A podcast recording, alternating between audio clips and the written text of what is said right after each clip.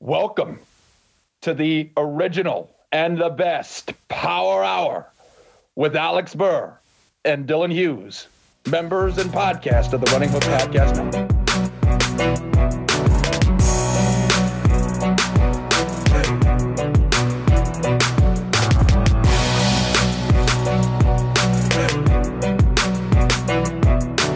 Hello, and welcome to another edition of the Alex and Dylan Basketball Power Hour.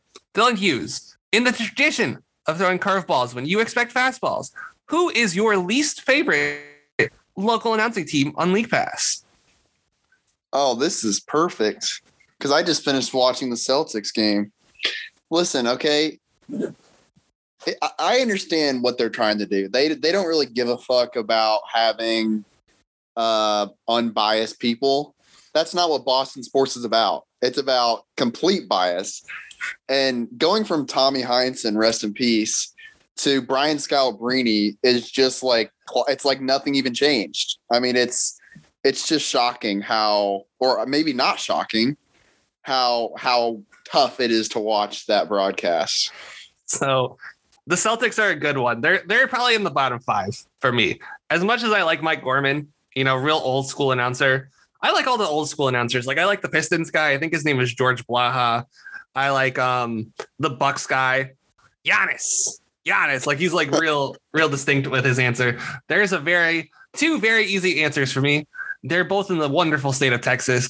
If I come Mhm. across the Rockets or the Spurs broadcasts, I remember when we were doing Spurs week, our first week of the season, we had two Spurs Rockets games. And normally I don't I don't listen to the commentary anyway. That one was all the way on mute. Because I had to watch either of them, right? Like you know, if a team is playing Atlanta, I'll watch the Atlanta broadcast. I really like the Atlanta broadcast. If a team is playing Brooklyn, obviously, got to go with Ian Eagle or Ryan Ruocco or and uh, Sarah Kustok, right? The other team, underratedly bad, I would say, is one of our teams this week, Dylan Hughes, the Golden State Warriors crew. That is pure, pure Joe Lacob propaganda. and they fired Jim Barnett, one of the best color guys in the business. And it's the product. I can't watch Warriors broadcast now. So th- those are my four, Dylan. Yeah, I was lucky enough to choose the Pels broadcast because I really, really like the Pels broadcast. It's it's pretty solid. I don't know the name of the play-by-play guy, or yeah, the play-by-play guy, but he's really good. I've liked him for years. I think that's Joel Myers. Okay, that yeah, that that sounds right. He's then- he's solid, man. He's real solid. Real quick, obviously Mike Breen and uh, Clyde Frazier. That's by far the high class. But I like Nique. I don't know the play-by-play guy's name in Atlanta, but I really like the Atlanta broadcast. Yeah. Portland has a great broadcast. Minnesota. If you have a chance to watch a Minnesota broadcast, you'll learn something. So um, Jim Pete and Dave Benz. So I like Charlotte too. LaMelo! the guy is fucking Eric Collins and Del Curry. It's funny when the when the color commentator is the one that has to be the calm guy. exactly.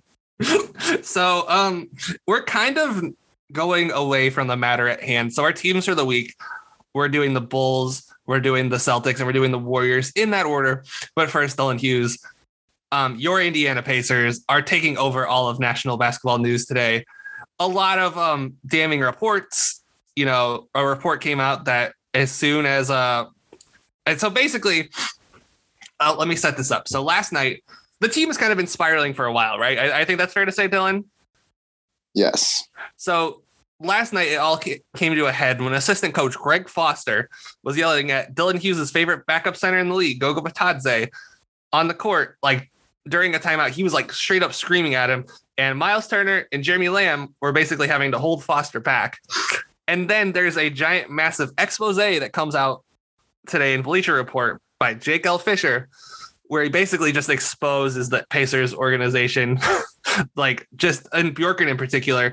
I thought Dylan, before we get into like all the particulars, I thought the most damning detail was that TJ Warren was the only guy who had played for Bjorkgren, and as soon as they heard he was hiring him, TJ Warren demanded a trade. I thought that was damning and incriminating. Yeah, I actually that recalled a memory. Like I think someone mentioned that before that that TJ played under him at Phoenix and didn't like him. I don't remember where it came from or when it was, but I heard that before. Um, so yeah, it's that story was really well done, and of course there's some um, some saving face on the the side of Kevin Pritchard with the uh, oh TJ didn't want to trade, and I think TJ has kind of said the same thing on Twitter, and you know who really knows what what that's about, and honestly, I don't think it matters. I don't know why they're rushing out of everything that happened. I don't know why they're rushing to squash that rumor. Um, probably because that's the only guy they care about that's in this involved in this whole thing. But yeah, it's this is the first time in my life as a Pacers fan that they've had something this crazy happen where the entire league is actually paying attention to it. Like probably the craziest thing that's happened to the Pacers since Malice at the Palace. Yeah. Like absolutely crazy. Like there was a, a like a lot of details in there about how um Bjorkgren was, you know, like he put on a really good face in the interview, right? Like, you know, and they only talked basketball. They didn't talk about like how he was with players. And to be honest, Dylan, when this stuff first, like last night, there was a Woj bomb, right? Like Bjorkgren's on the hot seat. You know, we've been seeing Bjorkgren's on the hot seat basically for what, like the last week? I want to say like there was a, a Shams and Sam Amick report about it in the Athletic. There was a Woj report on it, and I think the um one of the craziest things was just like I there's so many crazy things to this story, but it sounds like that Pacers coach, um, Bill Bayno, I want to say it was, quit because he was being bullied by Bjorkgren. I mean, Dylan, you you can't as an organization allow coaches to bully guys like that. I mean, I'll just say this right off the bat. How how can you think adding three bald-headed white men onto the same NBA coaching staff, it's not going to last, okay? It's not going to last. That's something Kevin Kevin Pritchard should have seen this coming. That that was not going to work. Um, so if I I'm not going to criticize Kevin Pritchard like that. That report made it seem like he's on the hot seat. Listen, he they didn't do a good job with it. The fact that they interviewed like 20 people and they didn't do their complete due diligence on the guy they actually hired, it's not a good look. And like the fact that Chris Finch was one of those guys and he's like helping turn Minnesota around mid-season, you know, like they they clearly made the wrong choice and like they're to get out of it and it's to be fine. They'll probably still end up getting like D'Antoni or whatever. Um, but yeah, I like the the report made it seem like they were just looking for basketball more than anything. And as a as an NBA coach, you can't just focus on the X's and O's. It's got to be it's got to be more than that. And player relationships are huge. Like we talk all the time about how important it is to have control over your locker room and respect from the locker room. And that's the reason you just fired Nate McMillan was because he basically lost the locker room. That's why you fired Frank Vogel. Is the same exact thing. Like Larry Bird has talked about this for years that you know after a few years you start to lose the locker room if you're not doing things you know the right way if you're not winning. And that's what happened to Vogel. It's what happened to uh, McMillan, and it's happening to uh, Nate 2.0 right now, and it really doesn't seem like has anything to do with winning because early in the season they were playing well, like offensively at least. And uh, I mean, I think injuries have definitely compounded the issues, but it's as far as on the court, but obviously locker room stuff, the the attitude of Nate is it's it's infectious in the complete wrong way. right. Right. I so okay, when this story first came out yesterday, right? Like when it was starting to come out, I'm like, okay, there's it's something with the players, right? Because we had this with McMillan last year. Like they fired McMillan because the players he was like, you know, too abrasive for the players, something that uh, something to that effect, right? Well, look at how the players approached Nate McMillan after like one of the first Atlanta games they played after uh, McMillan became the head coach. And listen to what they're saying in, via anonymous reports in like this Jake L. Fischer article to um, you know, Jay Michael, to uh, Scott Agness, right? Like all the like when bad stuff happens, and I think Bill Simmons has said this before, but it doesn't happen often to the Pacers. Everyone who has the dirt will spill the dirt because they're so frustrated with what's going on. And this this seems to be clearly a case of that because everyone, I mean, listen, I thought the players were totally at fault here. I'm like, listen, give the guy a chance. You know, you've had him for 60 games in a no training camp. And it's been a really convoluted year where Caris LeVert comes back from cancer. But if all the players hate your guts, your one job as an NBA coach is to manage players. And the best way to manage players is to manage the egos and to make them feel good about themselves and give them tough love when they need tough love, right? Like that's basically your job as an NBA head coach. You literally have no other responsibilities because what else is there for you to do, right? So I think that Nate's easily eh, listen. All right, let me ask you this question. They're playing the Hawks. We're recording this on on Thursday, May 6th, or yeah, Thursday, May 6th. It's currently 6:42 p.m. Dylan Hughes, if the Pacers lose tonight to old Nate, is new Nate, to borrow a phrase from Caleb Lynn, getting the sack. You know, I would usually say no because the season's so close to ending anyway. I mean, it's like just wait it out a week, basically, is what the point we're at right now, or 10 days or whatever.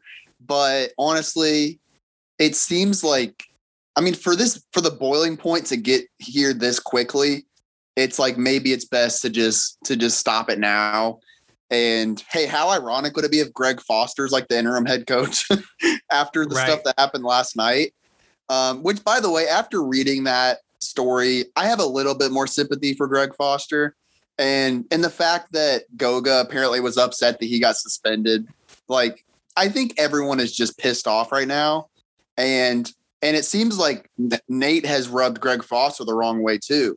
And I think maybe he's letting some of his aggression out on Goga, you know, and, and vice versa. Um, because Goga wasn't too happy about being chirped like that. So I just think everyone is over it.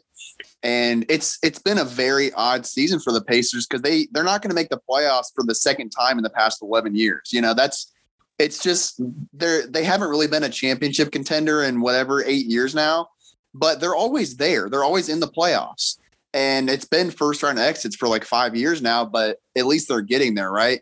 And this is the first time where they're not going to make it. So there's a lot of frustration. There's a lot of attitudes. And the fact that Nate doesn't know how to handle any of that stuff is just making it worse. Yeah, I mean, it's bad. Some I pulled up the article again because I didn't remember all of it because I um I read it a couple hours ago. But one I think the craziest detail to me was that TJ Warren opted to have surgery, like a conditional surgery, because he didn't want to be around this guy. like, I uh, just you got to do research on these guys. Like, people, if you treat people well, so okay, let's just use the like a great example, right? Gregg Popovich, like he's a known hard ass, right? But what does he do? He takes his players out for dinner. He buys them the most expensive wines. You know, he treats them, he treats them like colleagues more than like, you know, subjects. And this is what you have to do because nine times out of 10, unless you're making $10 million, the majority of the players on the team are making more money than you. They you they are in charge of you basically. And I know, you know, oh, this team needs to have more discipline, they need to be better coach, blah, blah, blah, blah, blah. In reality, these guys are making like 30 million, like the stars are making 30 million a year. They you have to make them feel like, okay, I feel comfortable with this guy coaching me. Otherwise, it's not gonna work. And clearly, right, like on offense, Bjorkgren's unlocked Sabonis, right? Like there's no denying this. But Sabonis also was pissed off because he's having to do so much on defense.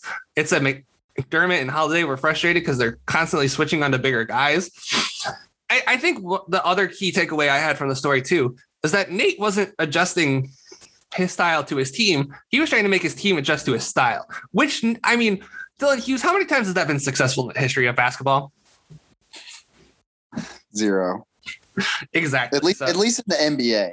Like from what I take, because there was a lot of tidbits in there about how even when he was in in Phoenix and Toronto as the second or third guy on the staff, he was wanting to run things in some ways. And like I just think this dude should be a college coach. And like I don't know, as far as recruiting, I don't know if this is going to bode well for him that he's an asshole, but it, you can get away with a lot more in college because uh well with the one and done era it's a little bit different but i guess that's about to go away um but you can basically you know just treat college kids like shit because it's like, what else are they going to do? You know, the the really good ones are going to transfer or go to the NBA. But I think a lot of these other guys, um, they're like, you know what? Like to win, this guy's a good coach. I'll just deal with it, and that's that. So like, I I think maybe he should look at going to college because apparently he couldn't get away with it in the G League either. So it's Right. like I just I don't know. I mean, I'm I'm almost interested to see if he even gets any sort of job after this in the NBA because it just doesn't seem like there's much interest from players or even other coaches or GMs of wanting to deal with this dude because the basketball smarts he brings, it's just like overweighed by the fact that he's just an asshole. I mean, generally speaking, Dylan Hughes, don't treat your your associates slash underlings like assholes because no one will have positive things to say about you, right? Like I, I know Dylan, I treat you like a piece of shit, but you know, at the end of the day, you you have some kind of Stockholm syndrome. You keep going back. This is the exception, not the rule. I'm obviously joking. Dylan and I have a great great relationship. So, but I, I you know, Pete, if you get treated like an asshole, and I'm sure Dylan, you've had a um bosses where you've worked that have been complete and total pieces of shit.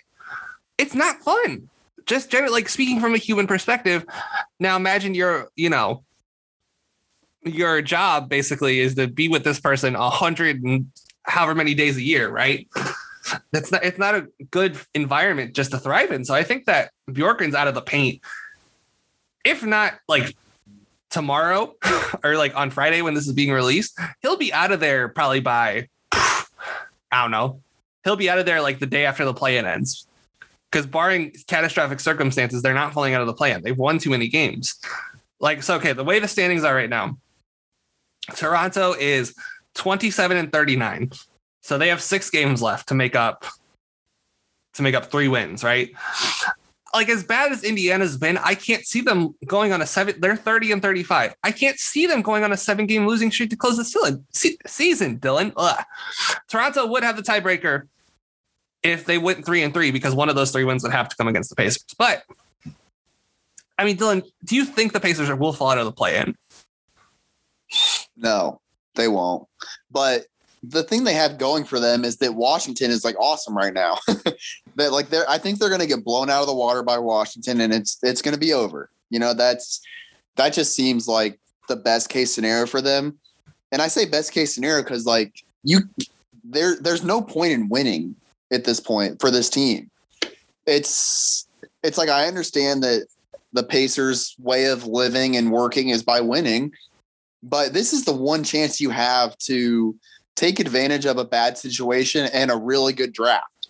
And and it- like that's the thing is this can flip around really quick. If you get a guy like D'Antoni or Terry Stotts in there with health, I mean, TJ Warren was probably their best player last year, if not their second best behind Sabonis. So, and I like I I said that before the bubble too. So like I'm not considering the fact that TJ was awesome in the bubble. Like he was just awesome last year on both ends of the floor. And the fact that he hasn't played this year has been a big deal. And eh, like if you if you just put him in there and everything else still happened the way it's happened, they're probably like the seventh or eighth seed. Like he's just that good. He really is. And you know, Turner's been hurt, who's been this has been his best season. Sabonis has like flickered back and forth. He's been bad on defense because he's been out of position, as the article mentions. Like there's just a lot of things that have gone wrong. And a lot of it can be attributed to to health and the fact that you have a shitty coach that you're about to fire. So Right. it, it could turn around really quickly. And like again, if they if they get lucky in the draft, or even if they just stay where they are and they get a solid, you know, guy to put on the bench, um, and then you get a really experienced coach. I mean, like I I would say from a basketball standpoint, I'd like Terry Stotts, but let's not act like Mike D'Antoni.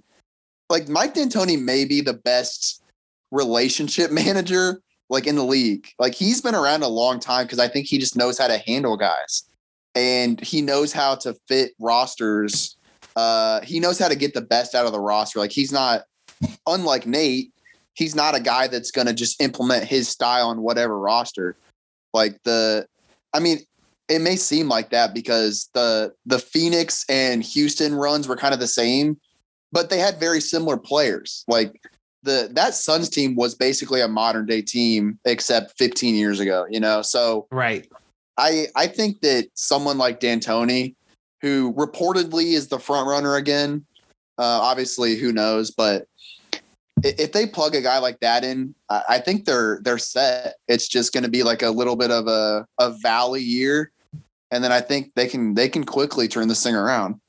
So let's look at the Pacers' remaining schedule. So I had it. I took a screenshot of it yesterday. but I'm gonna pull it up on Basketball Reference.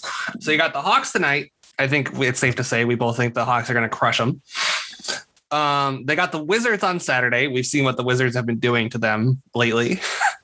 they have the Cavs next Monday, and that's a, that's a winnable game, right?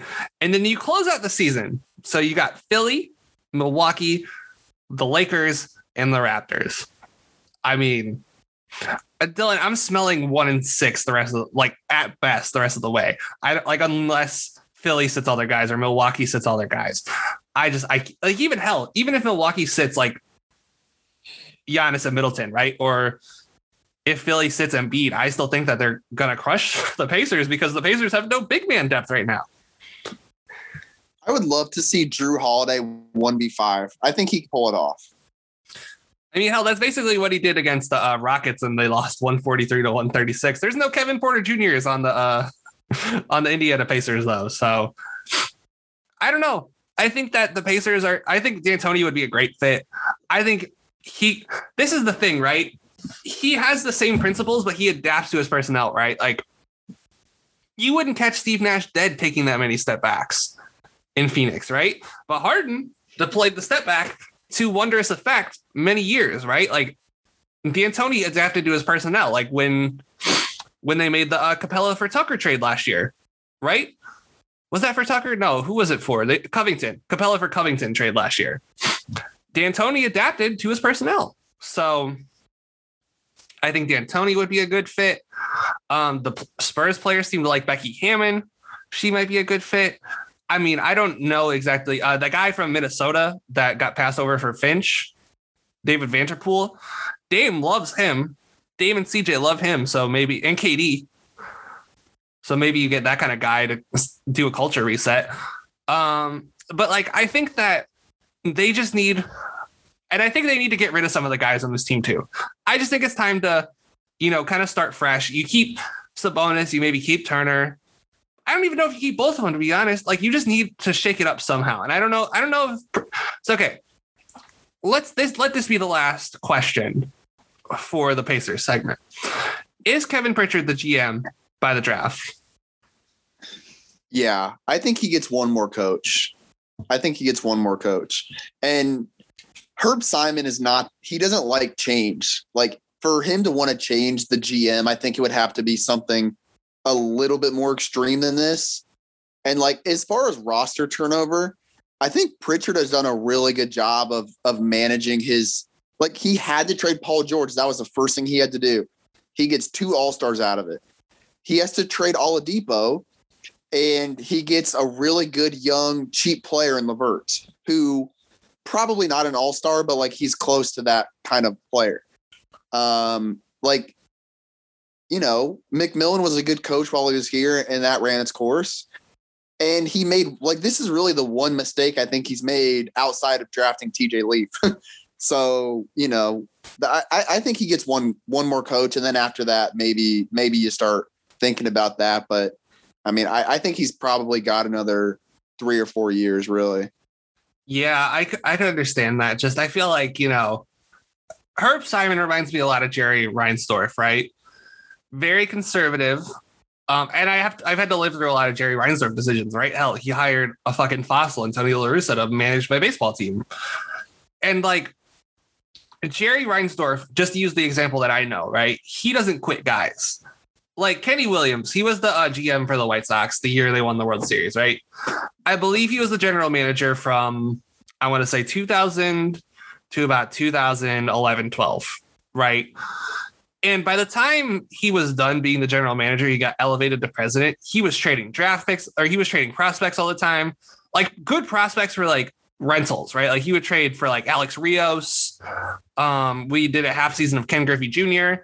Don't be surprised if the White Sox sign Albert Pujols. They're very attracted to those big names.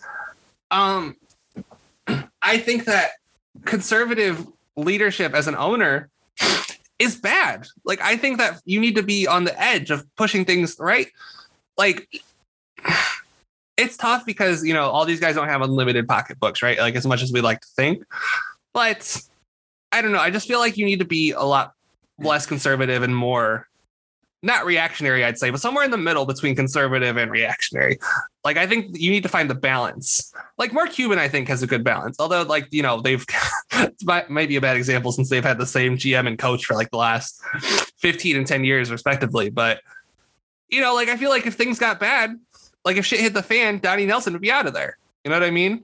Rick Carlisle would be out of there. So I, I don't know. I feel like you it's obviously case by case basis, but they've been so bad at drafting, Dylan. Like really, they've shit the bed so many times. Like you could look at the 2019 draft where they drafted Goga. And I, I mean, we both like Goga, but I mean that stretch right after Goga with like Brandon Clarke, Grant Williams, Matisse Thybulle, right? Like it's rough, you know. 2018 draft, Aaron Holiday, not much they could have done there. Um, but 2017, TJ Leaf over OG and John Collins. I mean, Dylan, what was the last good Pacers draft pick? And I don't think Pritchard made the last good Pacers draft pick. Like, was the last good Pacers draft pick? Well, Miles, I don't know if Miles counts. Was the last good Pacers draft pick Lance Stephenson? it might be. I mean, like, to play devil's advocate to that, I would like to look at the and maybe I'll do this as like homework this week. Like look at the teams that make the playoffs every year and consistently draft well.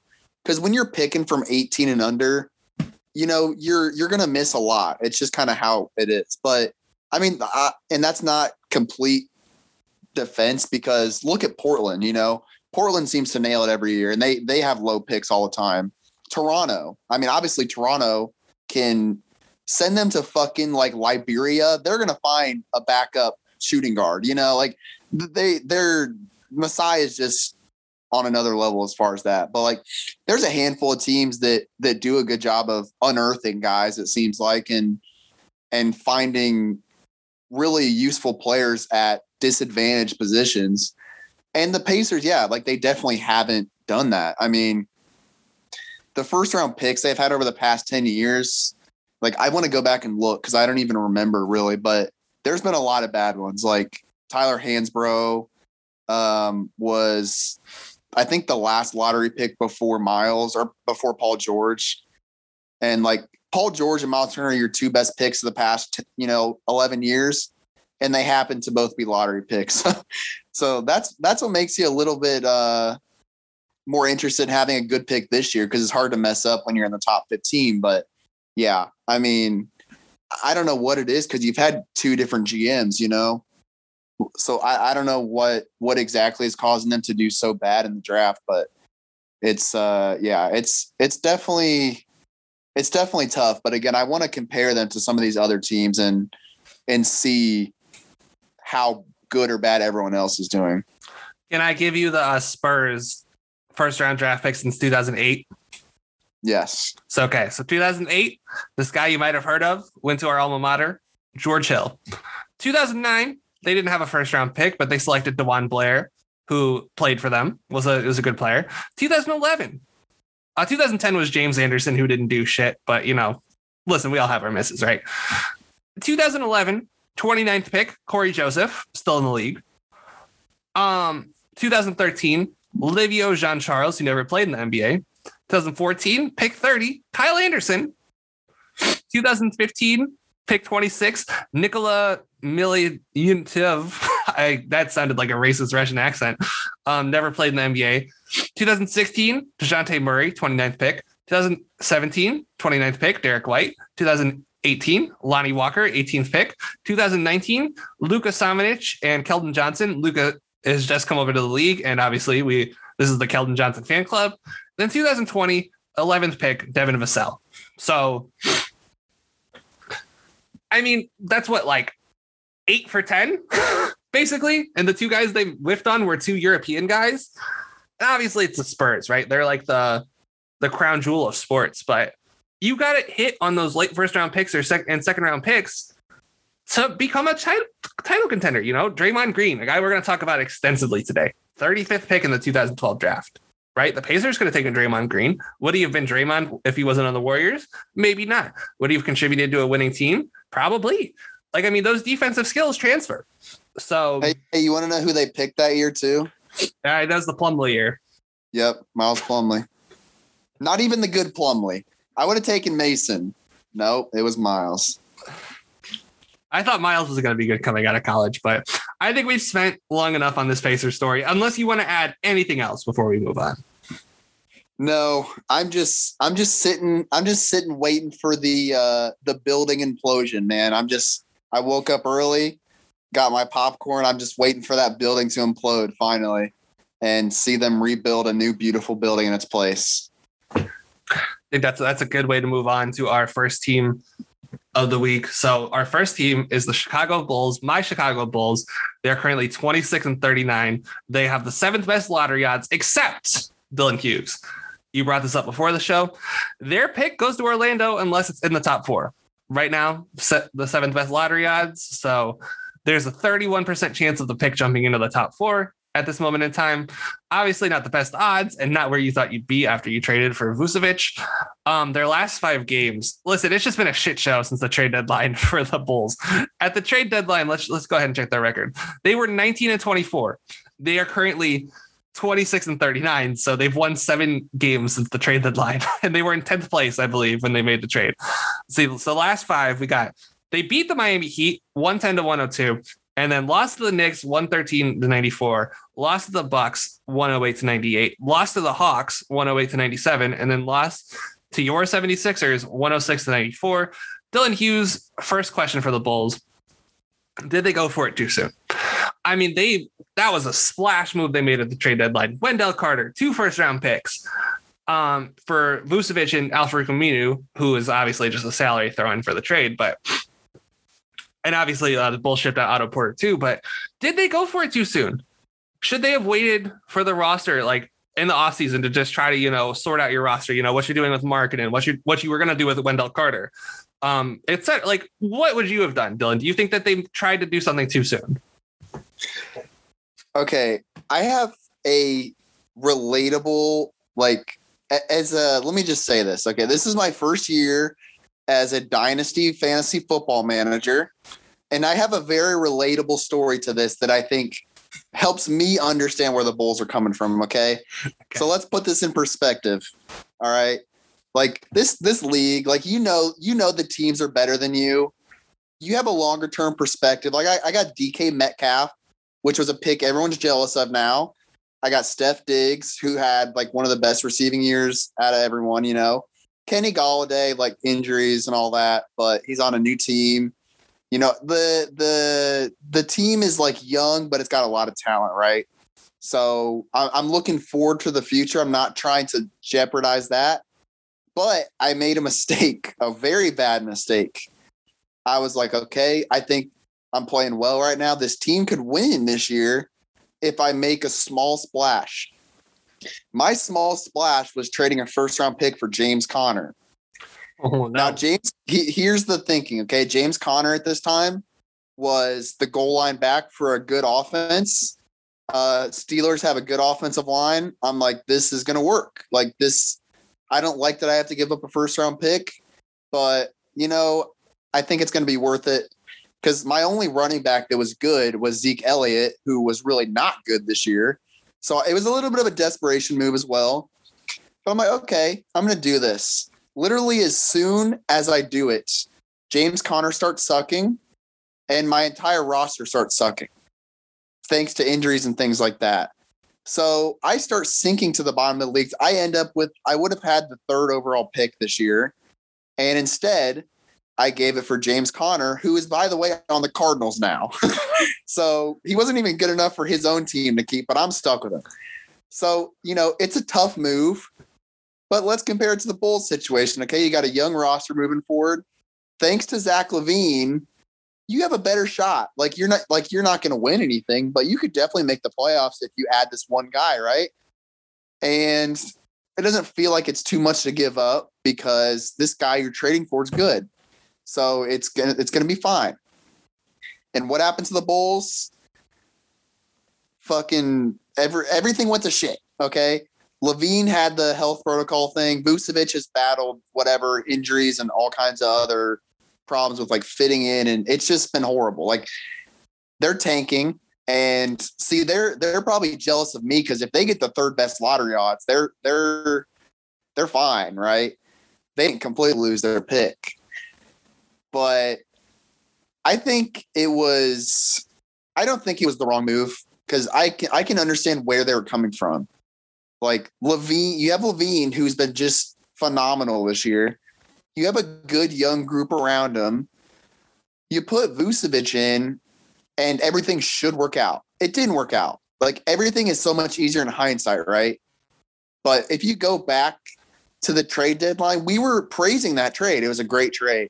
It it didn't feel like they gave up too much.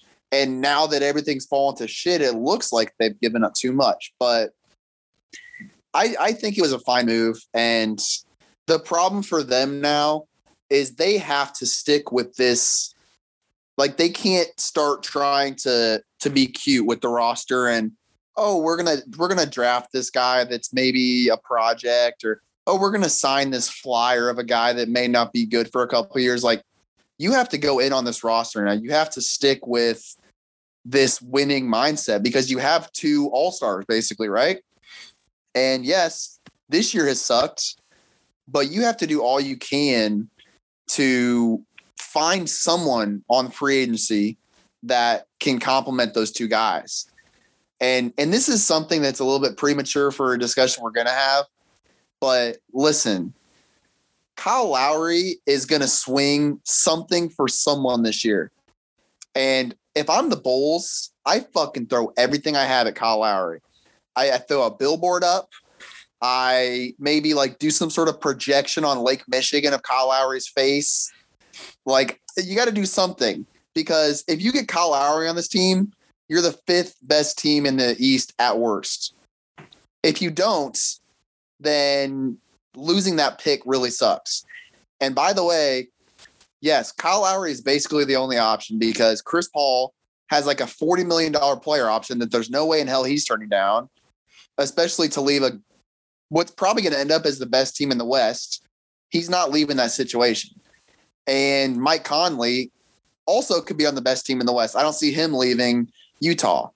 After that, it basically goes down to Patty Mills. Like you don't have another option that's going to really move the needle. So it like it, it's it's almost contradictory for me to say it was a good move, but also they have to get Kyle Lowry or they're fucked. But that's that's kind of where they're at.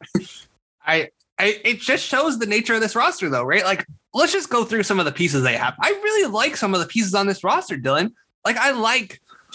I don't think Coby White's the answer, right? You love Coby White, but he's like going to be a good scorer off the bench for somebody. Like he can be, he's like what we were talking about with Russell last week. He's not going to be what Russell is in Minneapolis, but he could be like half of that. He could do like half of Russell. The Pratt, like, and I like Pat Williams. I love Pat Williams. I don't know what you're gonna do with Lauri Markkanen. I don't know if Daniel Theis is a free agent. I don't know if you're gonna keep him. Thad Young, um, he is gonna be a free agent after next year, and he's 32. And we love Thad, but you know, 32 years old. There's a chance. I, I think Thad is going to have a very Paul Millsap kind of trajectory here. And so he'll be useful for a little while longer, but they really screwed the pooch by not getting Lonzo. Like that was like they need a point guard, right? And we're going to talk about this later because we have a question about which team needs point guard the most. And spoiler alert, Chicago is in there.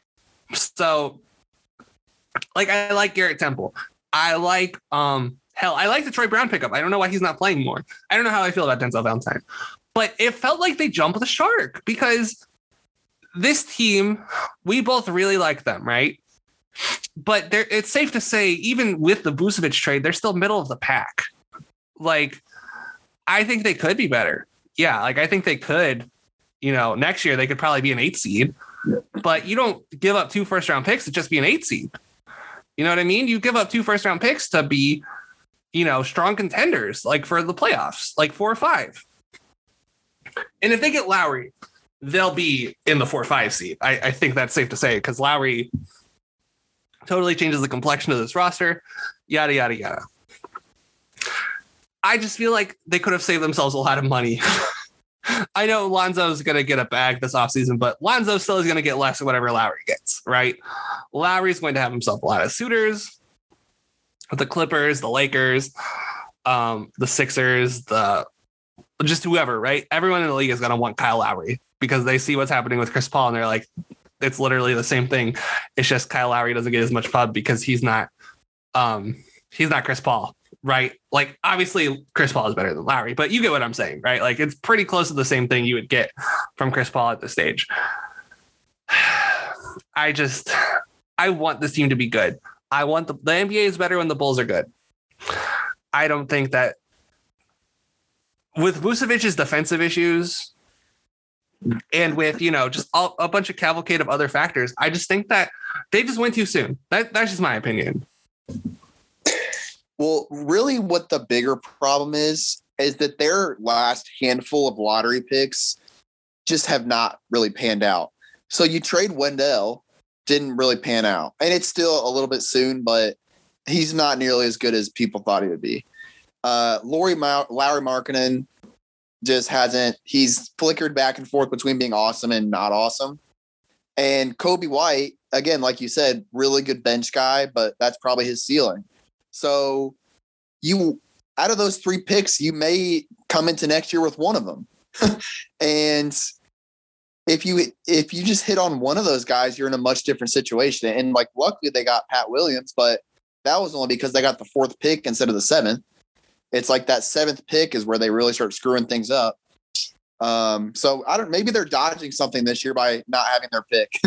Because if they end up with the seventh pick again, then they'd probably mess it up somehow. But that I think that's the bigger issues. They just haven't drafted well.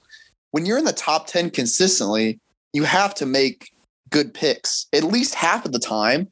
If you if you're in the draft four times and you get two really good guys out of it, you're set. But I mean, they got LaVine in the Jimmy Butler trade, and everything after that has basically not been what it not as good as it could have been. So I, I think really that's the bigger issue. And luckily, you know, the front office is shaken up, so maybe that starts changing. But of course, this year they most likely won't have a chance to prove that. So, okay, we talk about teams that were really shitty drafting later in the draft, right? We were talking about that with the Pacers. After the Bulls drafted Jimmy Butler in 2011 with the 30th pick, the first round picks for my Chicago Bulls. I don't know why I'm doing this to myself, Dylan Hughes, but the content must go on. So, okay, 2012, pick 29, Marquis Teague.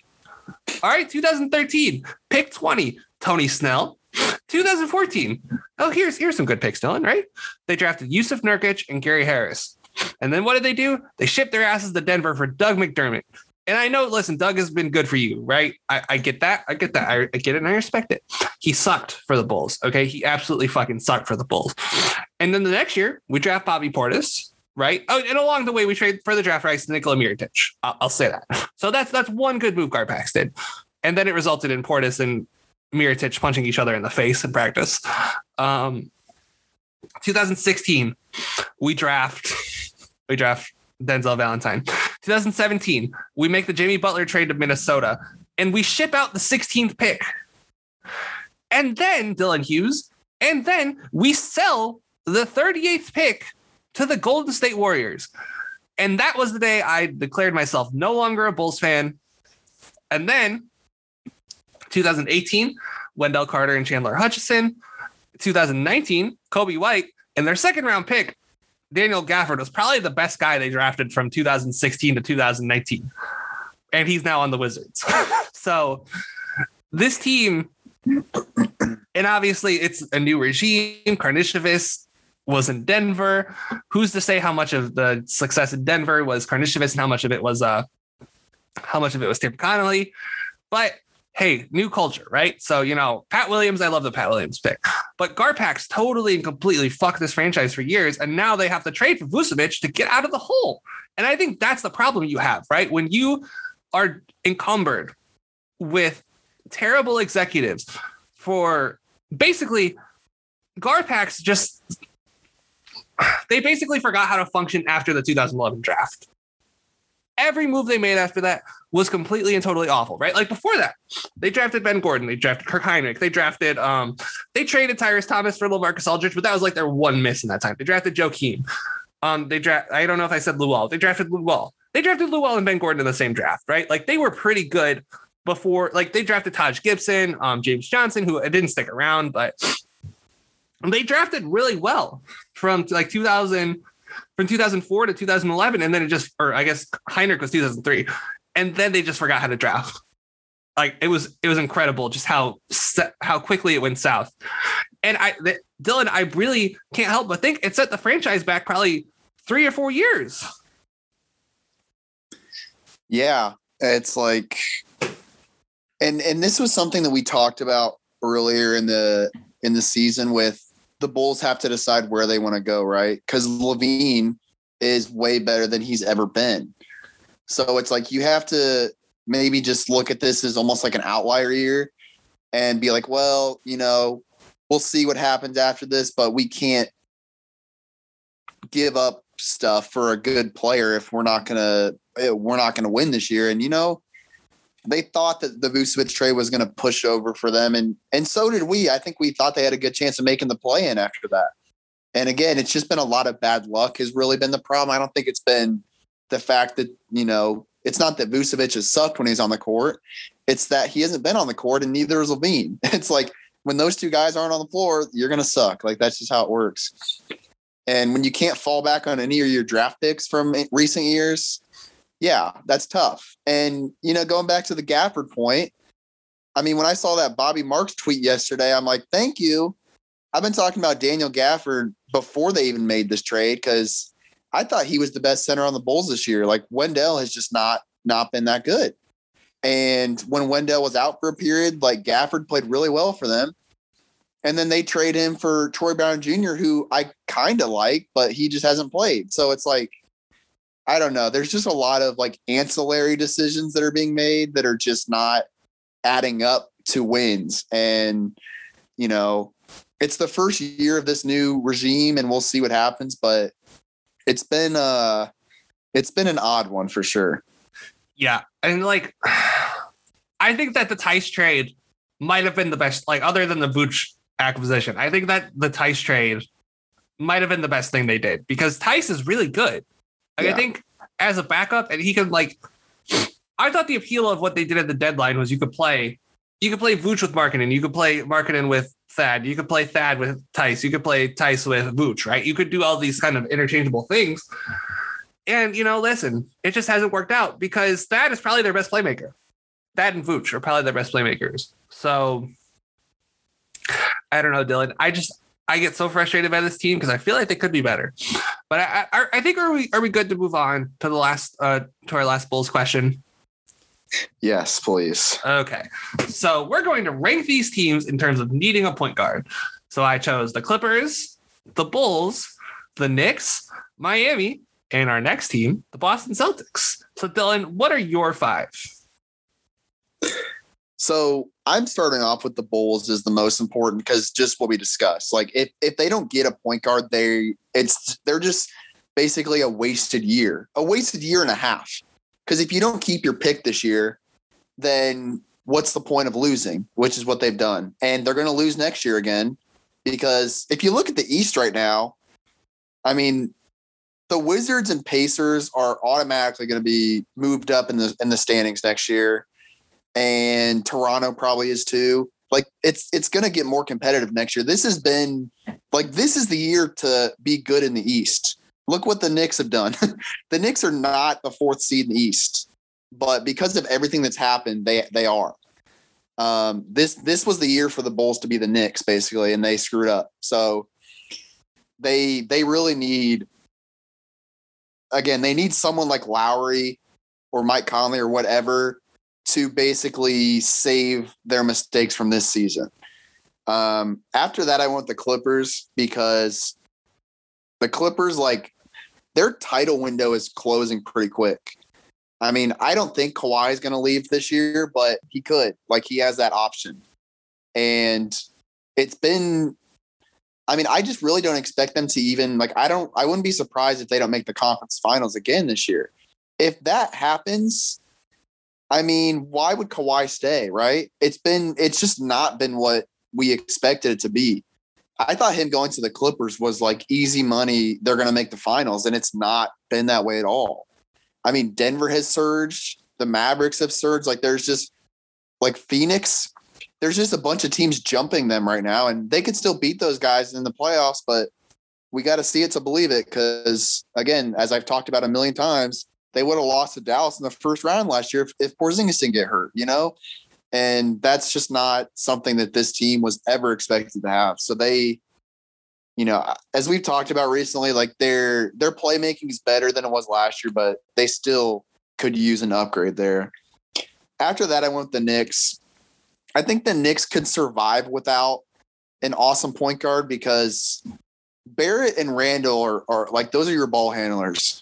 If you just have like an off, if you have Patty Mills, for example, you're in a really, really good spot. You just need a guy that can kind of handle business, hit shots, and that's it. They don't need Kyle Lowry. If they get him, obviously that's really great. They're in a great spot. I don't think they need him, but it it would really be a nice compliment to what they have going on right now. And by the way, we don't need to discuss it, but the Julius Randle contract situation is very interesting coming up. I, I saw a little segment on ESPN about it earlier. Like it's it's really interesting to see what's going to happen with that. So I'm fascinated as a notorious Randle critic. I'm not going to call myself a hater, critic. Um, I'm You're on the line. I'm on the line. Yes, I'm on the line. But unlike the Bagleys of the world, I I give credit where it's due with with Randle. It's just I don't think he's the best player on a finals team or finals contender. And I think a, a, lot of Knicks fans have convinced themselves of that, which is understandable. They don't know what winning looks like, so it's it's foreign to them. So I get it. Um, after that, I went with Boston. Boston is they're in a great spot no matter who plays point guard. Like, and we're going to discuss this because they're our next team. You have Jayson Tatum and Jaylen Brown. I think most teams in the league would love that outlook for the next five to ten years. And having a point guard to complement those guys would be awesome. But kind of like the Knicks, they don't really even rely on point guard right now because Kemba has just not been that that guy. And they've been fine, not as good as they want. They've been fine without it. So they definitely could use an upgrade, but I don't think they have to. It's just something over the next couple of seasons at least they need to look at. Um, and then Miami, basically the same thing. Like look at last season. Goran Dragic did one thing. He hit open threes. That's not a lot to ask for.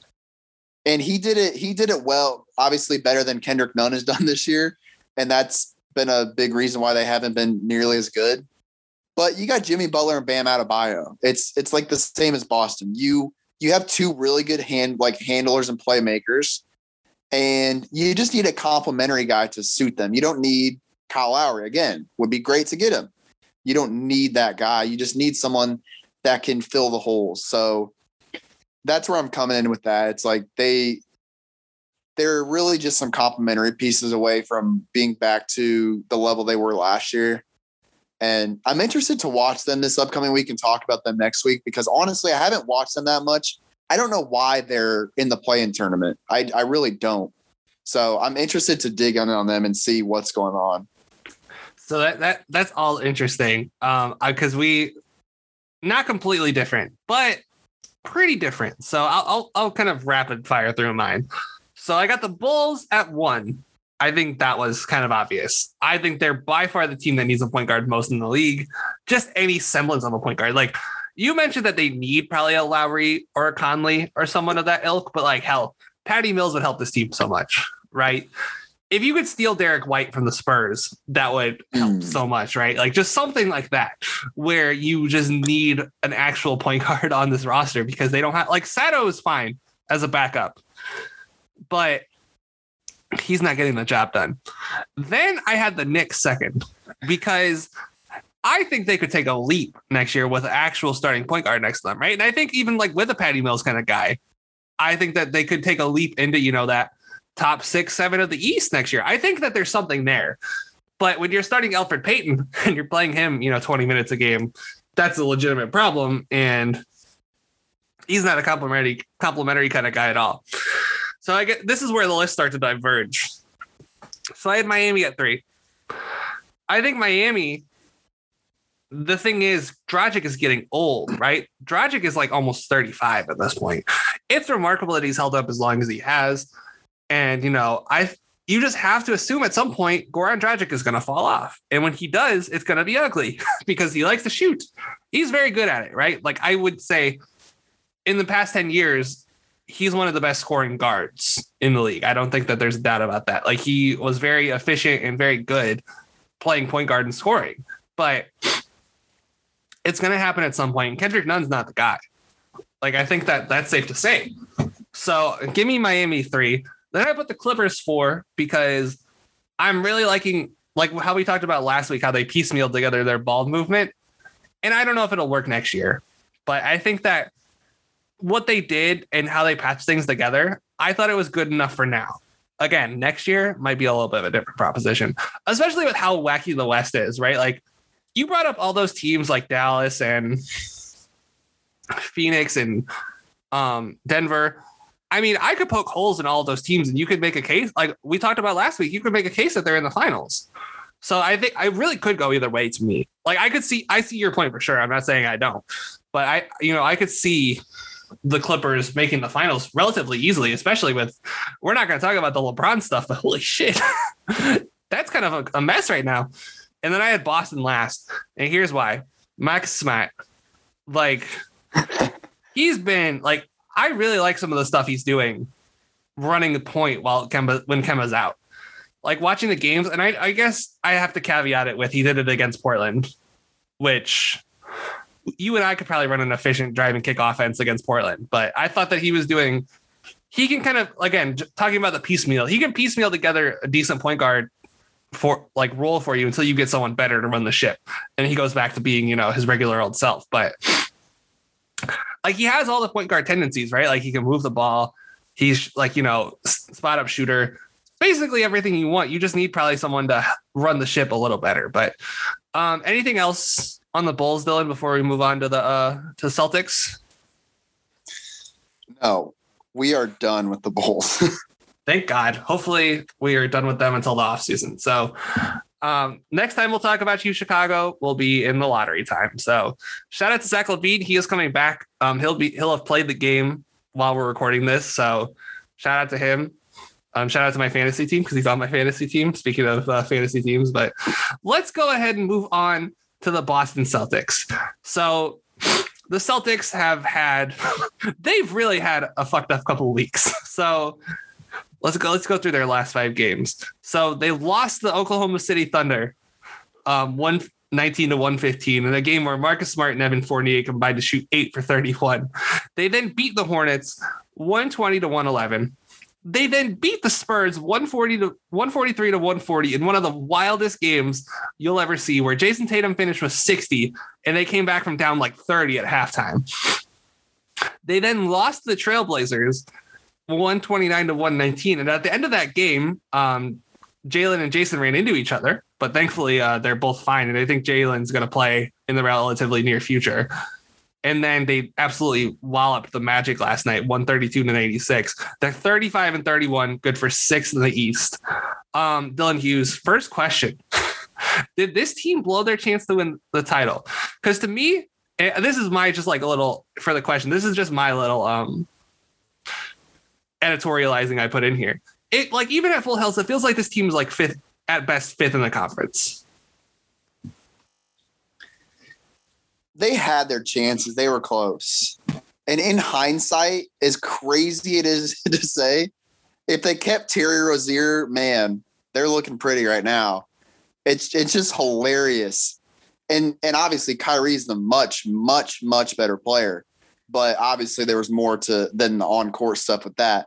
But it's just hilarious to look back at man, was that 2018 when they were playing the Cavs in the East Finals? Like the looking forward, like you knew Kyrie was probably out. Um, and they had him the next year still, but you knew they was that roster was like, man, we don't even need Kyrie. Like that's that's how they played that year. when he was hurt. Um, so then the next year, obviously things, you know, don't it wasn't nearly as good of a season. And then Terry Rozier's gone, uh, and Kyrie's gone, and you bring Kemba in.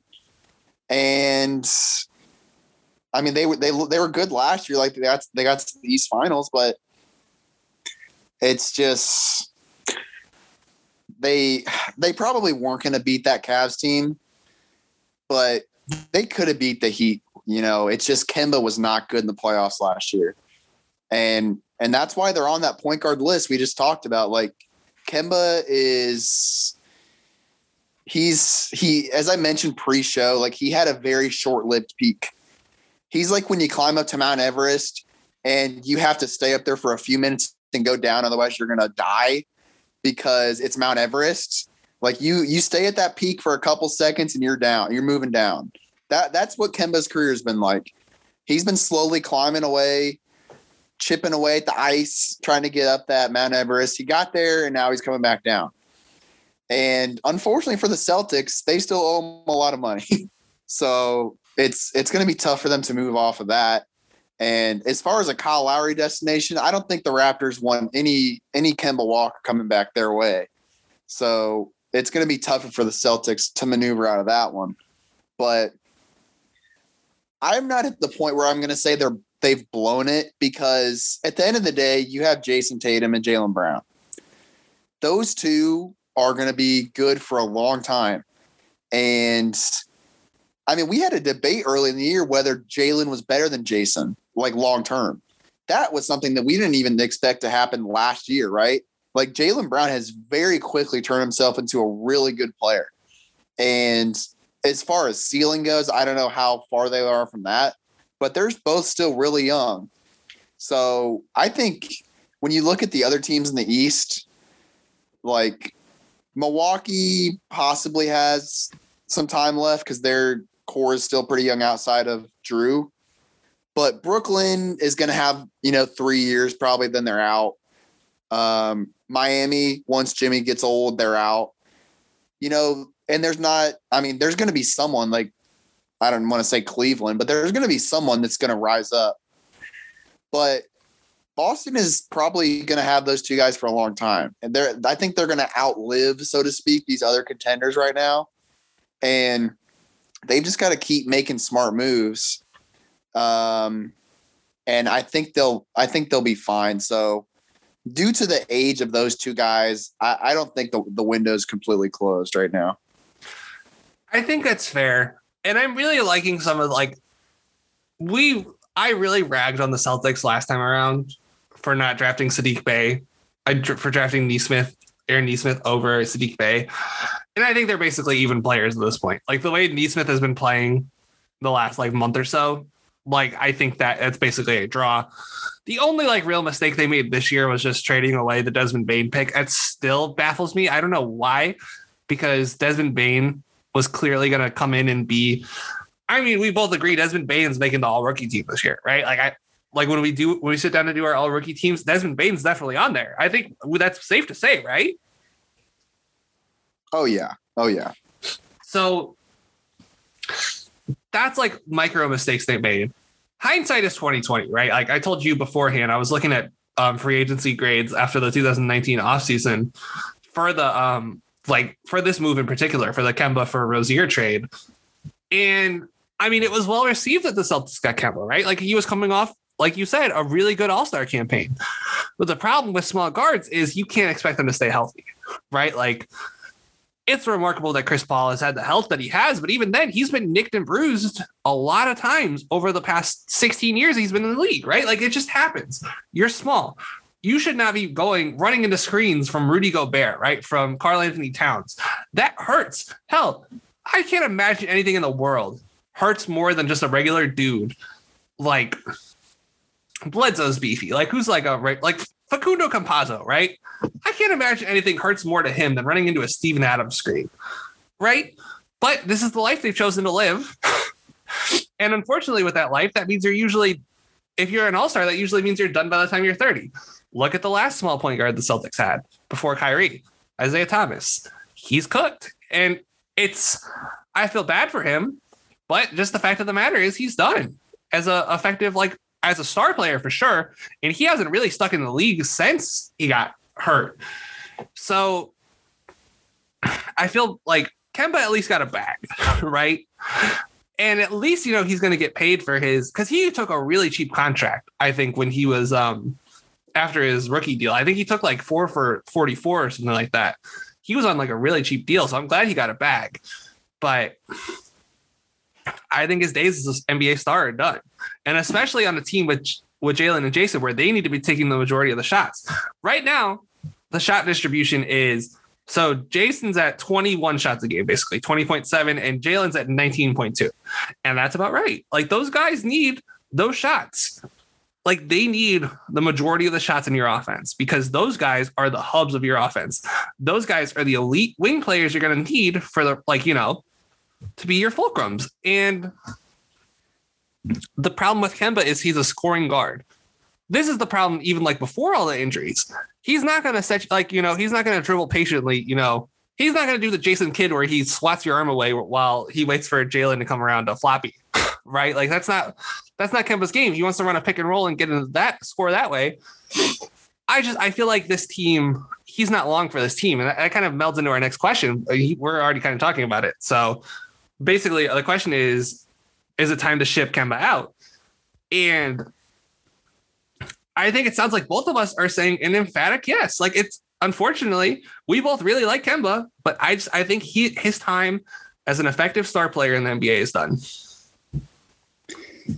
Yeah, I mean it's it's becoming clear, and it's surprising after the whole Isaiah Thomas thing. I didn't even think about that, but it is surprising after all that that they just thought, hey, this 29 year old dude that plays every game every year and has carried a terrible franchise on his back for whatever seven years, I think he's a good investment for the future. You know, and like again, it's so easy to say some hindsight because I I've loved Kemba and I like that move for them, but hey, I don't get paid to run an NBA team, so I I can talk shit if I want. Um, but yeah, I mean, it is a little surprising how that went down. And like just rewinding a bit again, going back to the Rozier thing, I think the biggest problem for the Celtics, really the past five years, is that Ainge has just not known the right time to pull the trigger. So let's go back to the 2018 East Finals, okay? So you lose in seven games to LeBron. Really, one of the few times LeBron has been pushed to the brink like that in the East. As I mentioned before, the Pacers were really the only team that's done it um, after he went to Miami. Like once he got to Miami, and it was just him running through teams. He went to Cleveland, Toronto, and Atlanta were just putting up an embarrassing effort. Like it, it was the Pacers and that Boston team were the only two teams that pushed LeBron to the brink. So you have Kyrie on the mend. You're coming back next year. Terry Rozier's trade value could not be any higher. He's on a rookie contract. You could have got a really nice piece for that like like obviously you're not trading Kyrie, right? Like it just on a management standpoint, it would have been dumb. And like obviously in hindsight, you would have rather kept Rozier after we know what happened with Kyrie. But from just a management standpoint, you know that Terry Rozier's better as a starter. Like he's proven that since then too. He's just better as a starter than a backup. And in that next season, he showed that he just wasn't as good as the year before it's like, oh well, he's not that good. I guess we'll trade him for for Kemba. It's like, no, he wasn't that good because he was coming off the bench. And this just adds to everything we've seen with the Celtics that we always complain about Ainge. Oh man, we were the next team that would have traded for Anthony Davis, but we just didn't quite do it. Oh, we almost had Paul George. Oh, we almost had Kevin Love. Oh man, Kawhi Leonard was right there. We let him go. It's like, and I don't know if that's all PR bullshit or not, but I think Ainge has just valued his assets a little bit too highly. And it's fucked them. It's fucked them. And like he, I mean, listen, we've we've criticized the draft picks over the past few years. They haven't been that bad. Like this year, Nesmith and Pritchard were two really nice picks. Those are two guys that are in the rotation. Like he's he he's definitely made mistakes. I'm not going to say he hasn't. And again, giving up Desmond Bane was really bad, but it's it's not terrible. And he did ultimately make the trade for Tatum when everyone thought Fultz was the best guy in that draft. He traded out of that pick and got the best player in the draft, right? So he's made some good moves. Um, but he just hasn't known to as far as the really big moves, he's he's made mistakes. And like losing Al Horford was not really his fault. Like you weren't going to trade him the year before, so him leaving in free agency is not that big of a deal. And it ended up hurting Philadelphia. So it's you know it's kind of like you wash your hands with it or whatever. Uh, but that's really been the problem. And this leads me into what I wanted to talk about the trade this year that really was fucked up for the Celtics. And this is courtesy of a great NBA GM, Ryan McDonough. Just an excellent GM for the Phoenix Suns. Definitely didn't have anything to do with their terrible performance for 10 years. Had nothing to do with it. Definitely okay. did not draft Dragan Bender and Marquese Chriss in the same draft. He definitely did not do that. And the guys in between them were Kris Dunn, Buddy Hield, and Jamal Murray. And he definitely did not trade away the draft rights to Bogdan Bogdanovic. He definitely did not do that. So let's just make that clear. He did not do any of that. Um, but he's turned to become a reporter because he wants to stay relevant, I guess, but useful in this case. Okay. So Alex, I want you, this is a three team deal that happened this year. I would like to, I would like to hear your thoughts on who lost. Okay. So we've got the Wizards getting Daniel Gafford, Chandler Hutchison, as we talked about, pretty good deal for them. The the Celtics, Luke Kornet, Mo Wagner. Okay. Okay. All right. The Bulls, Daniel Theis, Javonte Green, Troy Brown Jr., and 1.3 million from Boston. Just a, a nice little gift right there. I would like to know your thoughts on who who lost that trade. I mean, I don't know, man. The Wizards got Gafford. I mean, it's just it's a terrible trade for them, you know. I mean, it's obviously the Celtics. obviously. This is this is the road you wanted to lead me down, Dylan. So And and here here's the beautiful follow-up to it. The prize possession of that trade for the Boston Celtics, Mo Wagner, which I just learned the other day. I'm like, huh, Mo Wagner is in a magic jersey. That's odd. He's supposed to be on the Celtics. Oh, wait. They cut him for the right to sign Jabari Parker. I mean, what in the absolute fuck?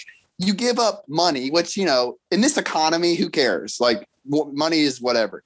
You give up Daniel Theis, your second best defender, probably, or well, that's tough because Boston has a lot of good defenders, but a really good defender, right? He was, he's a tiny, a tiny big, and he was like defending centers really well, despite being small. You just give that guy away for Luke Kornet, who I don't even know if he's on the roster, and Jabari Parker. Like what? What the fuck? What was that? Like I just I need an explanation of some sort for that. There is there is none. Like so okay, the only explanation for trading Theis. So you're you're a Moneyball fan, right? Yes. Can't play Pena. That seems to be the only explanation for the Theis trade because Robert Williams has been playing phenomenally since he's been inserted into the starting. Or I guess him and Thompson kind of split starting starting duties, but that seems to be the only reason you trade Theis.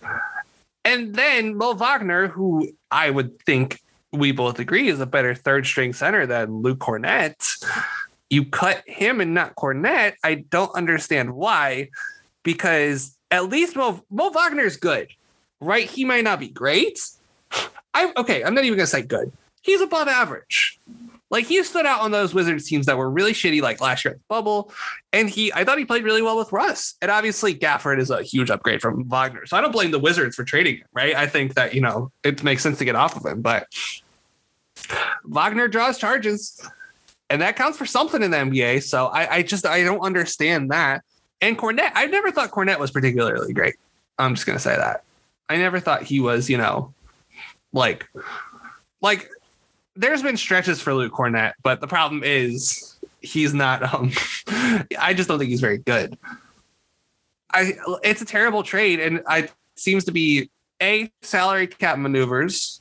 B, um, get Robert Williams more playing time, and you know you can at least defend the Robert Williams thing, but the luxury tax when you're in Boston, I, I just can't. I can't get behind that and and it's just like I can understand that. Like you got to do salary cap maneuvering, whatever. That's fine. But cutting Wagner for Jabari Parker, I just I mean, we've we've seen enough of Jabari Parker. I'm sorry. Like I was a huge Jabari Parker guy in 2014. Um, but like let's we we know who he is now and he's not better than Mo Wagner. Like it's pretty clear. I, I don't know. I think that I mean Jabari played crunch time. I, I turned on the um, Warriors Celtics game. I think this was about a month ago, actually, after they signed Jabari. First of all, I wasn't aware that he was a Celtic. Second of all, I was like, wait a minute, why is he playing crunch time for them? Like, this team just hasn't made sense to me all year, and I think that's part of the problem for them. Like, it just it doesn't make any sense. So I, I pulled up their salary cap page right now. It looks like they're 2.3 out of the luxury 2.3 million uh, outside of the luxury tax right now. So put two and two together here. I think I think the answer is obvious. You know, as to why these trades were made. I mean, at least like at least Theis is a free agent, so it's like it's not a guy that would have been good for you next year. I mean, he could have been if you re-signed him, but you know, they they have so many issues salary cap wise. Like Kemba is going to make almost 38 million next year to be, I don't know, your fifth best player. That's that's not great financials. I don't know a lot about money, but that's not great financials. You know, that's not something you should be saying, seeing as you read a, a business newsletter. Um, listen. Even in jest, Dylan Hughes. I don't I don't write about the value of humans, okay? That's Fair. one thing I don't write about. Sneak, sneaky thing I have because I pulled out the cleaning the glass um, salary page here. Marcus Smart, free agent after next season. You have to think he's going to probably get 20 million or something like that. Like he's going to probably be due for a massive pay raise. And that, I, I don't know, at least let's just their their financials are all so okay. So next year, because I think this is the last year of Tatum's rookie deal. It is. So he's got Kemba for 36 million, um, Jalen for 25 million, Marcus for 14 million, Tatum for 28 million, Thompson's on a 9.7 million. Um, you have a 25 million dollar cap hold for Fournier. and then you know all the rest of your first round picks. Um, is unrestricted free agent next offseason, so he's gonna be out the paint. But I, I just this team. You you want to know what sticks in my craw, Dylan? That Danny Ainge didn't do. I would have rather them just taken Nick Batum or Miles Turner and Doug McDermott than the trade exception for Gordon Hayward. They could have had two, one or two actual NBA players instead of losing Gordon Hayward for a trade exception you are not going to use. They're not going to, like, I think actually the Fournier trade was taken into that trade exception because I don't believe they traded, um, they didn't send the Magic any salary. So you used it on Evan Fournier when you could have used it on Harrison Barnes, when you could have used it on a lot of other bet, like you could have used it on Buddy Hield. Buddy Hield would have been a better fit for this team than Fournier. There's just so many guys that are making more money. And you're the Celtics. You don't have to be cheap. Like you're in Boston of all places. Like I, I just don't understand the impetus of them not getting anybody back for Hayward. And frankly, not using that trade exception. Yeah, I mean that was a damning thing, and like I almost want to believe the Miles Turner and Doug McDermott thing wasn't even real because how the hell do you not take that? Maybe it was just Gordon Hayward didn't want to come to the Pacers. I don't know. Because how do you not take a awesome defender, which you need at the rim, and a good shooter? How do you not take that? I just I I don't even want to believe that that was actually a real thing because it seems too dumb to pass up. So okay, so the Celtics have 11 million left in their TPE next offseason. So because Fournier tapped into 17 million of that. So I don't know who you're going to get for 11 million. It's a lot less guys than you could have gotten for 28 million. I'll tell you that much. And apparently there was a report that came out that Danny Ainge doesn't like Miles, which is stupid because Miles is better than all the other centers on their roster. He'd shoot 37% from three the second he stepped foot on the floor with Tatum and Brown. I just I don't understand that move. He'd be a perfect weak side rim protector for them. Obviously, you know, Miles has issues with Embiid, but who doesn't, right? Like everyone has issues with Embiid. But I think Danny Ainge just got too overconfident in his abilities because, like, oh, we're just going to use this traded player exception. We're going to get something from it. Not unless you throw like four first. Like you teams know your your leverage, right? Like they know that they can use that against you. So why wouldn't like let's just say the Kings they wanted to get Harrison Barnes, right? Who I think would have been an excellent fit in Boston. Why wouldn't the Kings say, "Okay, fuck you. You owe us first four first round picks for the right to trade for Harrison Barnes." Right? Like it seems like something realistically that could happen because the Kings have all the leverage in that situation. I don't know. I think the Celtics um they really fucked up here. um, but we they still have some positive notes here. Let's go ahead and move on to our last question for the Celtics. Is Tatum and Brown the best? Is the Tatum and Brown combo the best cornerstone in the league? I say yes. What do you say, Dylan Hughes? The only match I could think of was Jokic and Murray. That's probably fair.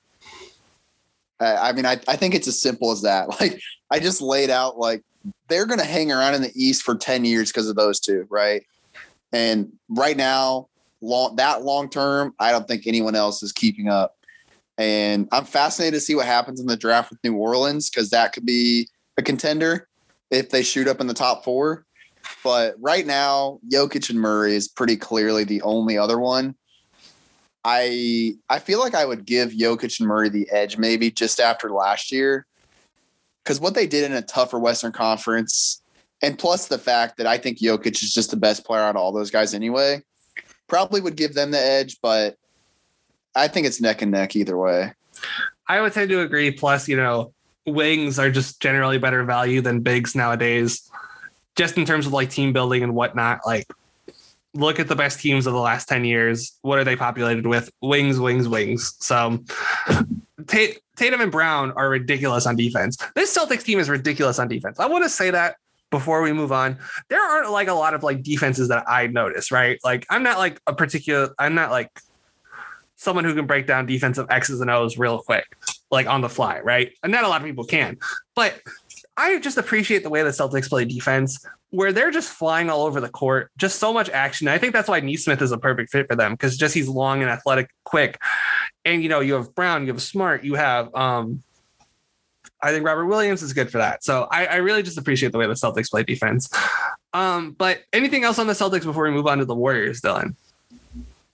No, sir. All right, let's go ahead and move on to our Golden State Warriors. So the Warriors are currently 33 and 33, good for ninth place in the in the Western Conference. They are firmly in the play-in. Their last five games, they've had a doozy. um, so they played the Mavericks and they got blown out by the Mavericks last Tuesday, 133 to 103. They then lost to our Timberwolves. The, actually, while we were recording um, the Power Hour last week, or a little before, because we recorded before the draft, but 126 to 114. They then beat the Rockets 113 to 87. Then they split a pair of uh, road games at New Orleans. They won the first one 123 to 108. They lost the second one 103 to 108. And the second one, Steph literally shut the lights out um, it it was kind of pro- actually funny and prophetic. But so right now, okay, let's just go ahead and review the standings where the Warriors are, just to kind of give a picture of where they are. So they're currently ninth at 33 and 33. Spurs are falling fast at 31 and 34. And your New Orleans Pelicans, Dylan Hughes, are a game and a half back of that 10th seed, 10th and final seed. So there's a realistic shot we have Zion Steph in the first round, in the first playing game. That would be that would be so much fun. Um, just real quick. So the Warriors are a half game behind the uh, Grizzlies for the eighth spot, and then the the Trailblazers are 37 and 29, and the Mavericks and Lakers are both 37 and 28. On to the Warriors questions. Okay, so the first one, I went with the fun one for the first one. What's the worst team you could put Steph on to make them a finals contender? And I'm curious to see how much thought you put into this.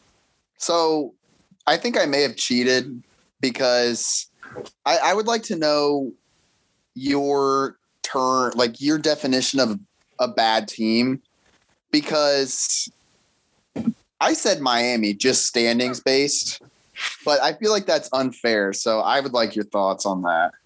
So my first one, it was obvious, Dylan. I went with Memphis. I think that Memphis, um, you know, listen, we we think they're a piece away from being a finals contender. If you replace Ja with Steph, I think that they They make the finals. My second team. I only went with two teams because there's a lot. I feel like there's a lot of teams. I feel like if you put Steph Curry on the Timberwolves, they make some noise. And I feel like they could be a fourth seed. I feel like they have the talent is there. Um, and I consider the Knicks, but the Knicks are too good. Like I was like, well, you and I both don't believe in the Knicks. I think that's fair to say. And then I don't know, like teams like I thought about OKC, but I'm like their bench is too bad. Like, because the starting five was good, but then obviously they sat Horford and Shai hasn't played in God knows how long. Um, and they traded your boy Diallo, but I don't know. Like, I feel like so. What do you think, Steph? Do you think with Steph on the Heat, do you think they win the finals? I would say so. Yeah. I mean, again, look at what they did last year with fucking Dragic. Put Steph into that. What the hell? How do you defend that? How? You can't because you have Bam playing basically a version of the Draymond role. And Steph, like with the way he's playing, he could pl- be basically the 2000, like when KD was there on the Heat. He wouldn't have to do his his superhero act right now. And let me tell you, Dylan, it's been one hell of a superhero act. Do you know how many points a game Steph Curry is averaging?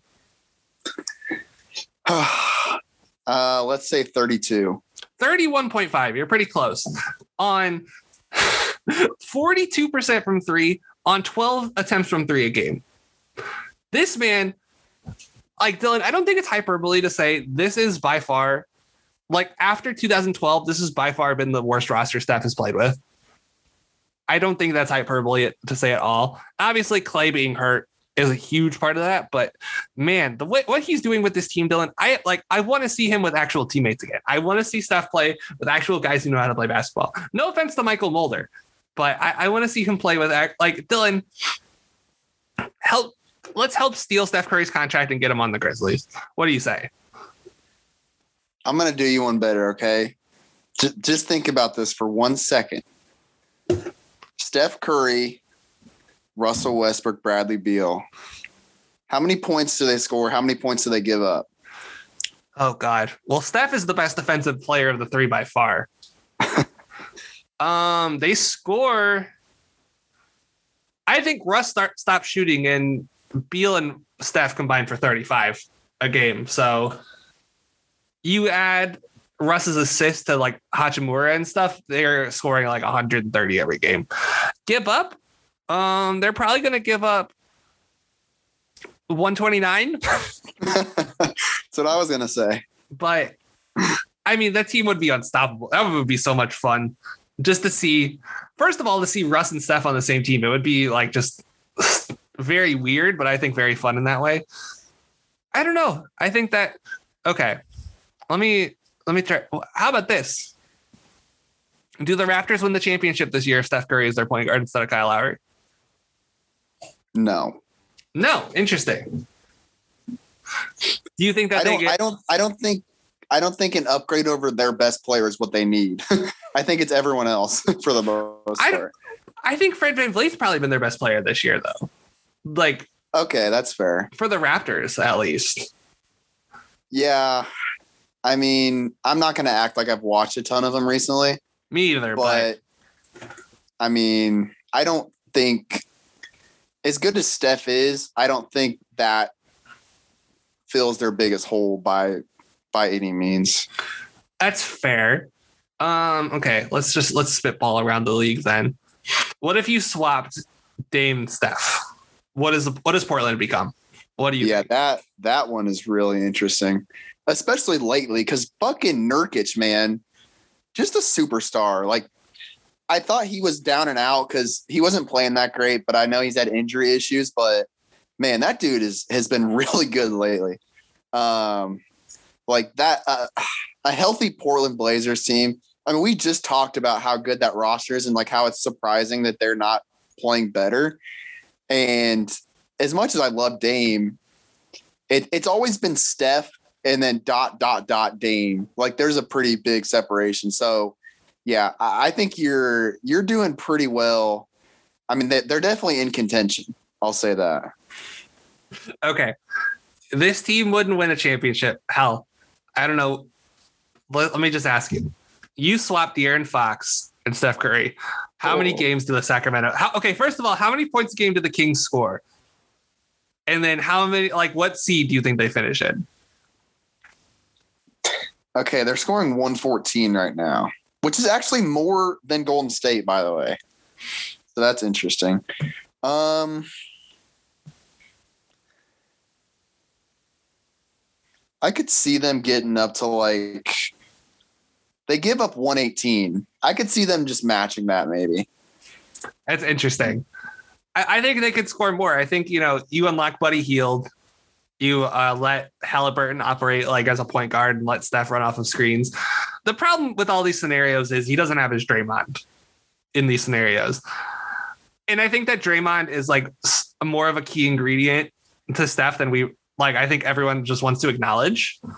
Like there was one play in the uh, New Orleans game that I'm sure you saw where Steph was basically holding his guy and Draymond was just dribbling right by him. Steph pops right back. Draymond and Steph just have such like good handoff chemistry. Like it's incredible, like how good they are playing off each other. And I think that he would miss Draymond, but I think you know Nurkic could do a reasonable Draymond impression. Let's let's think of one more team. Like, what's one more team you think would benefit from Steph? Okay, about the Bulls. What do the Bulls do with Steph? Like, are they a playoff team with Steph as their point guard? Oh yeah, they're a playoff team. What can you can you upgrade more than Thomas Satoransky to Steph Curry? I mean, you definitely could, but as far as starters, it would be tough. Well, you unless you're up, going unless you're going to Orlando. you could up. pretty Okay, actually, yeah, let's do that. Orlando's current roster with Isaac and Fultz hurt. How many games Oh. do they win with Steph Curry as their best player? Hmm. Uh they're they're in the play-in tournament, so they're like in the low 30s at at worst, I would say, because like what Steph is he, Steph is doing this in the West, right? So they have 33 wins out west. If they play the Wizards, Bulls, and Cavs half the time, they're going to win a lot of games. It's true. Although to be, I guess the only bad team that's actually like bad right now, the only two teams that are bad right now. No, I wouldn't even say Sacramento's bad right now because they're in a four-game winning streak. But Houston's really the only bad team out. Houston, Oklahoma, Oklahoma City, only two bad teams out west right now. Yeah. And and by the way, Cleveland low key just free falling, eight eight straight losses. They they're trying to get those picks, baby, those lotto balls. Oh my god, I didn't realize we have a, th- a three-way tie for fourth in the lottery odds between Cleveland, Oklahoma City, and Orlando. this is I'm praying to the chaos gods for that to remain the same. That that will be fascinating to watch. I just I really can't wait to see what the lottery order is. But I think Steph could take most of the teams in the league and make them all right. Pacers, current state, with basically Sabonis, with uh, with their level of dysfunction. How many games did the Pacers win with Steph as their point guard? Yeah, I think he solved two problems with one because I think everyone's like, fuck Nate. Let's just listen to what Steph has to say and give him the ball. I mean, again, like as we talked about, that roster's not that bad. It's just been a lot of crazy shit that's happened. I mean, him, LeVert, and Sabonis alone are a really nice three. And they've got some nice pieces around them too. Like Brissett has been pretty decent and Sumner, you know, like I I think um they have 30 wins right now. I, I think if you had Steph the whole year, they could get up to that 37 range where the Knicks and Hawks are at. I think that's fair. I got one more team for you. The San Antonio Spurs, you swap out Dejounte Murray for Steph Curry. Ooh, How many games do the Spurs win? man. I could see them as like the five seed, like maybe upper 30s, low 40s.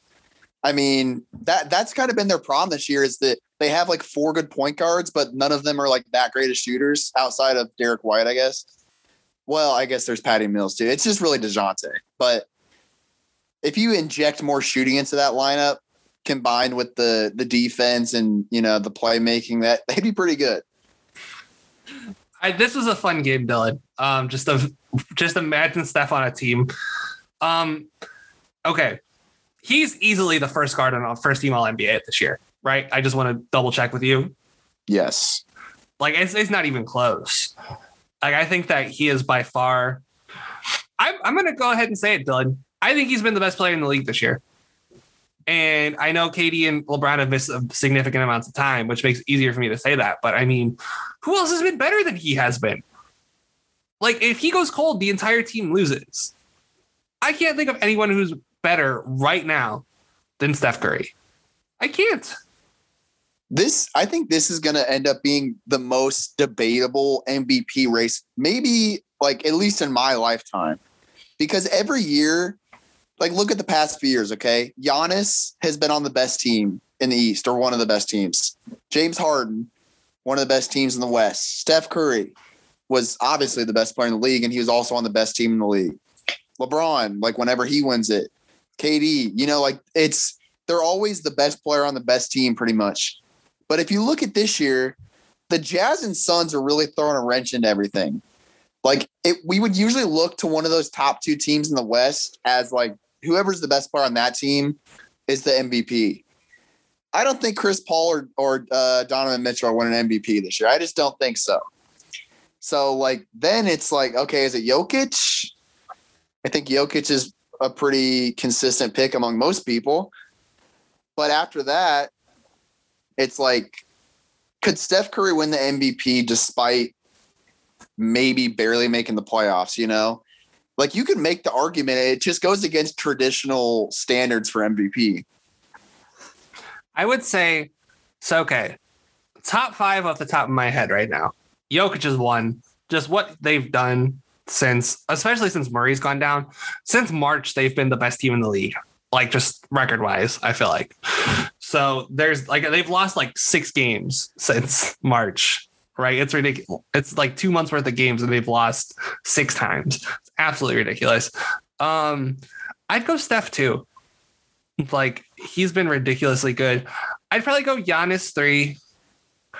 Joe, I'll go Joel four, even though he's very like I wouldn't have said he's played enough games for me to include him. Actually, let me see how many games Joel's played. Because yeah, 47. He's barely gonna get to 50. I'll have him at fourth place. And then fifth, I'll go with Luka. Like mm. Luke has quietly been going away, like pulling away all season. And I think that like so 59 games for Luka, 28 points, nine assists, eight rebounds. Basically what he was doing last year. He's just basically been the rock for the Mavericks all year. And they're the fifth seed right now. So I, I think that's is that an unreasonable five, Dylan Hughes? No. And uh, yeah, like I think the only legit two guys out east are well. I just the the missed games thing for Embiid is tough. I like, I, and I it, it's a different season. Like the amount of games he's missed in an 82 game season wouldn't be as big of a deal, and of course that leaves him open to missing more games too. But I've always had a problem with the missed games thing. So obviously, when he's on the court, he's an MVP candidate. But Brooklyn, you can't throw any of those guys out there because they've missed a bunch of time too. Um, and then so yeah, like Giannis is really the only guy that traditionally makes sense. But yeah, out west, I do think it's probably Jokic and then Steph, be, um, because the Clippers they don't have anyone that I would consider, and then the the Lakers, same thing, injuries. Dallas, yeah, Dallas is really the only other team, and obviously it would be Luka where it's it's just such an odd year. Like I've never seen a year like this where there's been so many injuries and random teams have been like top four seeds. It just has thrown the traditional requirements basically for MVP out of whack. And that's that's why I think it it does make a lot of sense to throw Steph in the top two, just because it's like everything else is messed up anyway. Let's let's just not even worry the fact that his team is 500. there's a lot of people saying that Chris Paul should be the MVP. And I just I, listen, Dylan, you know I love Chris Paul more than most people love Chris Paul. I can't get behind that, man. Like he's not even the best player on his own team. like I love Chris Paul, but Devin Booker is clearly a better player. Is it like a Chris Paul team in basically like every facet? Of course. But if you're not the best player in your own team, how are the fuck are you the most valuable? Like it's really Booker is just better than Chris Paul is. And I'm sorry, I they're both probably going to make my All NBA team because Harden's probably not going to have played enough games.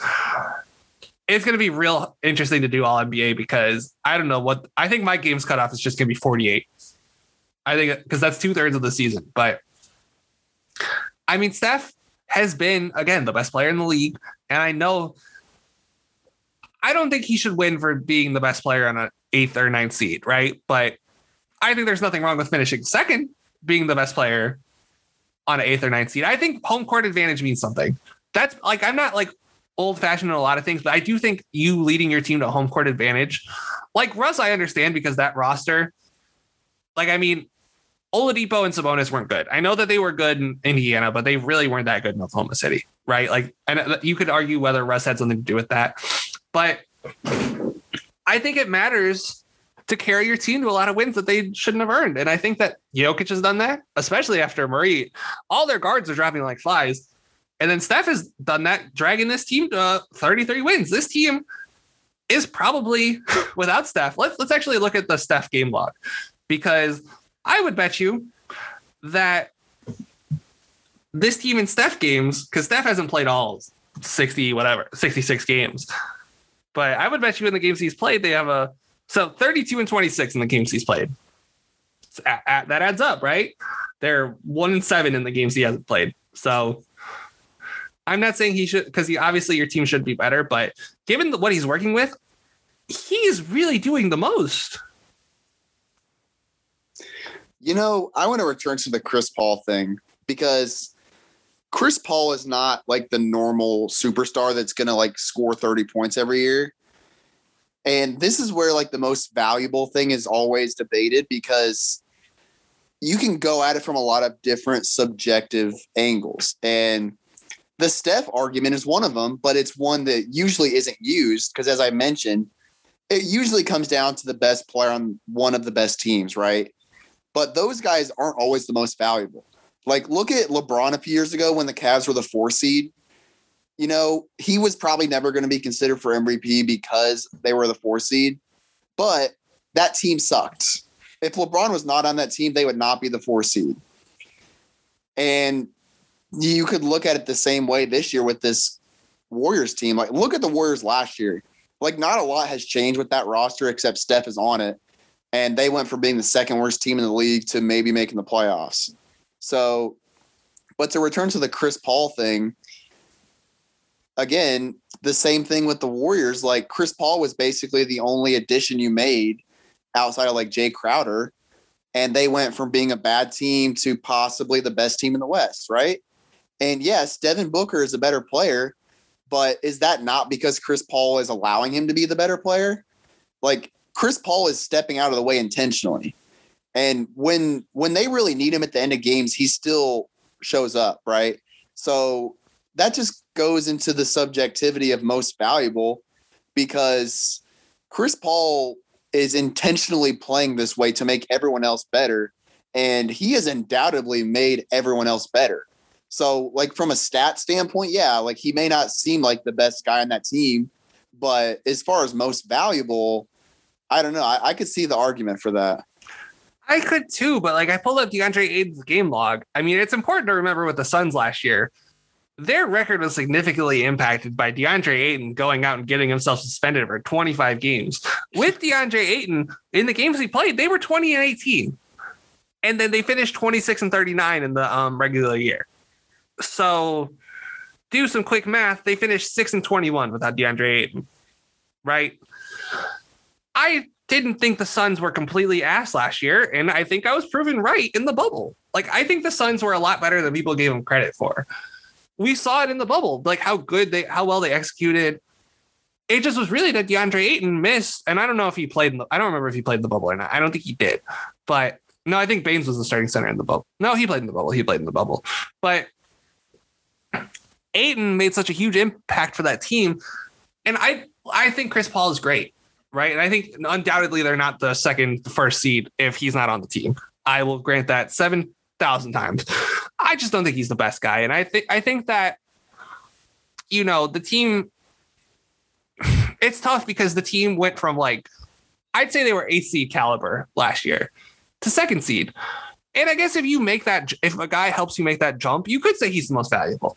I just, I, I don't know, Dylan. It's just hard for me to square it because if DeAndre Ayton hadn't missed 25 games last year, what are we talking about? You know, like what's their record? Are they are they in the playoffs? I'm pretty sure they're better than Portland was. I know Portland was injured last year, but I'm sure they would have finished with a better record than Portland, than Memphis, than all those teams ahead of them last year if Ayton stayed healthy. Yeah, I mean, like I, I, I completely understand your argument, and again, this is why MVP is so interesting because you can look at it from a million different angles, and there's a lot of factors involved. And I'm not saying Chris Paul should be the MVP or that he's better than Steph Curry in this debate, but I'm just saying I, I could see the argument for it. It's fair. It's fair. I just I don't know. I'm just I like seeing cogent arguments. You know what I mean? And I think that there's an argument to be made for Steph or for CP over Steph. I don't think there's an argument to be made for Steve P over Jokic. Yeah. Like Jokic has been by far the more impactful player in like all aspects of the game. But we still have two more Warriors. questions. I, I don't even think I want to ask the last Warriors question if that's cool with you. I just want, I think we'll end on the Draymond question if, if that's all right with you, Dylan Hughes. Yeah, you know, as, as much as I'd love to talk about Mychal Mulder, it'll it can wait for another week. it can. So, is Draymond the best role player in the league? If you don't think so, is the lack of shooting an impediment to that crown? You know, I was watching that Pelicans game and I'm like, damn, this dude is still a fucking awesome defender. Like, I think everyone is focused on him not being as good as he was to say that he's not a good defender anymore it, it almost seems like it's turned into that. And that dude was like really good defending Zion. How many players can say that, right? And Zion still had his way. Like Zion is going to be one of those guys that's like Embiid right now, where it doesn't matter if you throw Rudy Gobert up against him or whoever, like he's going to dominate him because he's just that good. But Draymond gave him fits. Like Zion is a guy that can sit in the post and just get up a, an easy little jump shot or a hook shot, but Draymond was not giving him those shots. And it just made me realize because I had I just haven't watched the Warriors a ton the past two years really, because they're not who we who they used to be, right? Like it's it's kind of sad almost to like watch a team that was literally legendary and then watch them after and it's like yeah it's it's not the same um but man like watching Draymond those that game was really impressive and then on the offensive end, again, his scoring has never been that important anyway. The reason why he was so important to those Warriors teams with Steph and Clay were because those guys were so good off the ball coming off screens. Like, I don't think people understand or remember that Draymond was setting a ton of those plays up. It wasn't just Steph coming up, running pick and roll and shooting. Like, Draymond was usually doing some sort of dribble handoff or finding one of them on a back cut or something. Like he was running a lot of that offense. And yeah, like he could shoot a little bit better back then, but he was just never that good anyway.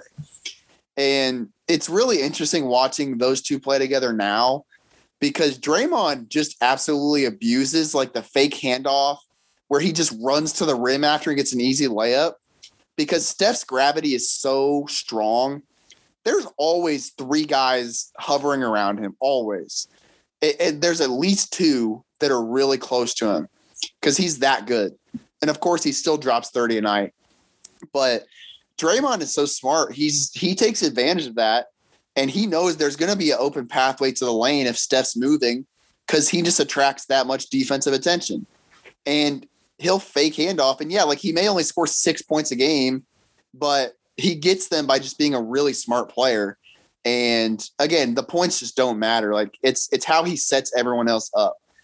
And even now, without Clay, Draymond is still doing a ton of offensive playmaking. Like Steph comes off a bunch of screens. That's what he's always been good at. And he can create on his own too, but he's moving off ball a lot. And the guy finding him is usually Draymond. And if Draymond wasn't there, I don't think like they may not be in the play-in because he really is that important to what they do on both sides of the floor.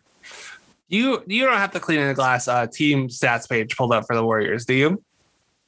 Uh, yeah, I do actually. Oh damn it! All right, so you see that their defense is uh. Oh, I don't. I have player stats. I don't Oh. have. So their defense is fifth in the league right now on cleaning the glass. Yeah, I mean, Draymond is easily on my all defense team this year. Easily.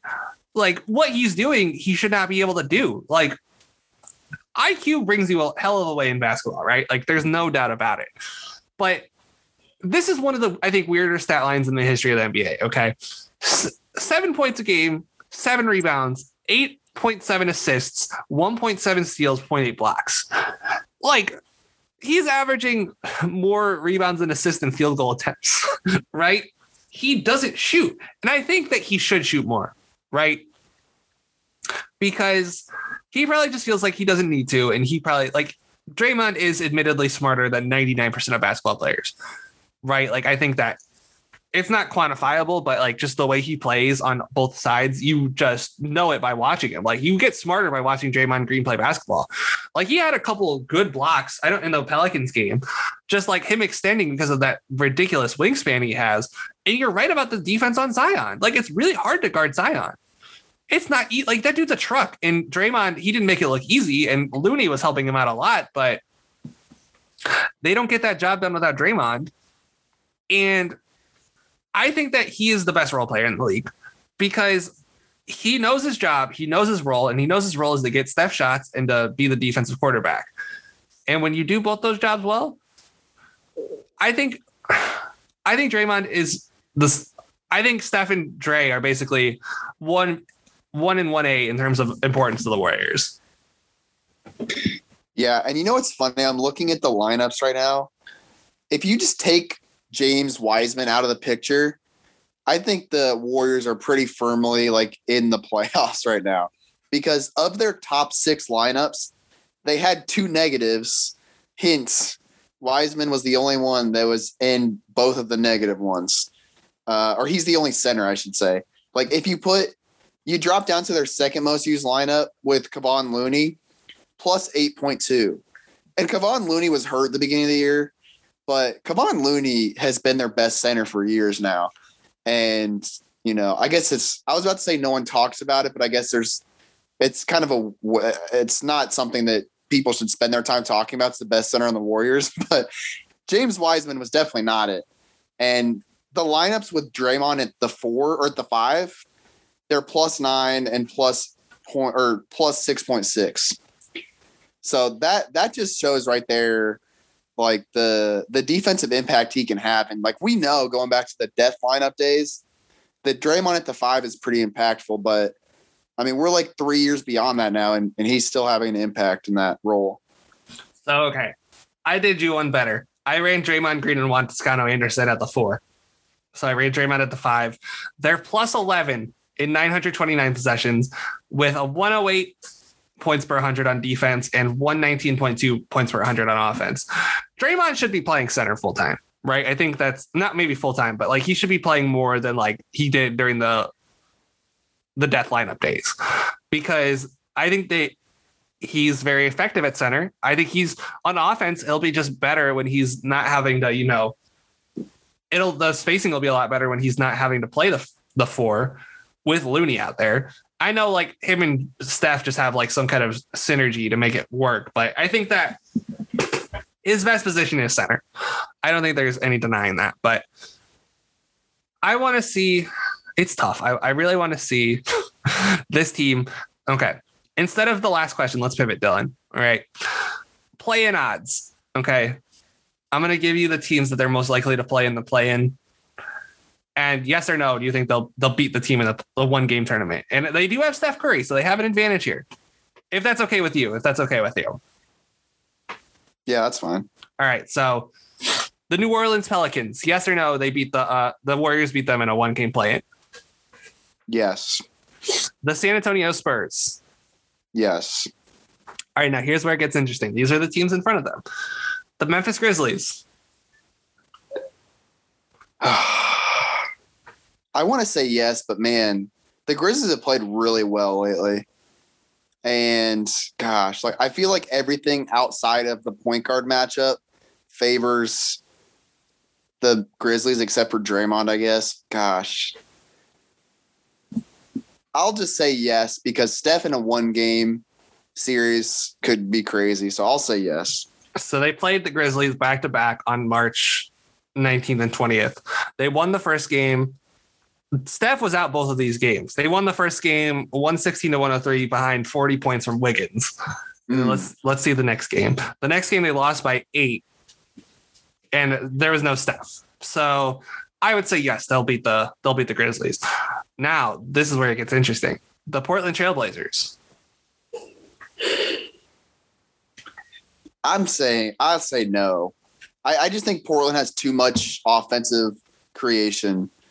I I don't know. Like unless Wiggins just goes off, which is possible, but I'll say no. Okay. So right now, this is the Warriors' remaining schedule. So they got the Thunder two games in a row. Then they have the Jazz, Suns, Pels, and Grizzlies. So they're like half a game behind the Grizzlies right now for eighth. I think they could become the eighth seed by the end of the year. I don't, I don't know exactly where they'll finish, but all right, last two playing teams, and then I think we're done for this podcast. So the Los Angeles Lakers. I it's tough because of recent events with the Lakers. They're going to be healthy. I, I say no. Okay, interesting. So, and then I think we both agree Mavericks is a definite definite no. I don't think the Mavericks right like right this second are the best looking of those three teams.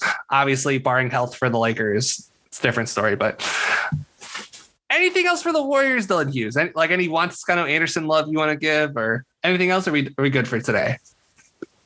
I mean, honestly, like I just a little shout out to Wiggins. I just think he's been really good this year.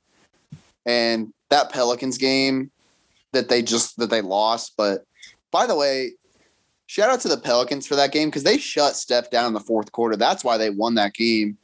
They did a really good job defending him. And they would have lost otherwise because he had like 30 points going into the fourth quarter. so they he very easily could have dropped 40 that game. But uh, yeah, I think Wiggins has been a nice compliment, and I'm interested to see them next year, man. When they get Clay back, like it, it's obviously not going to be what it was, but it, they're going to be a good. They're going to be a good team.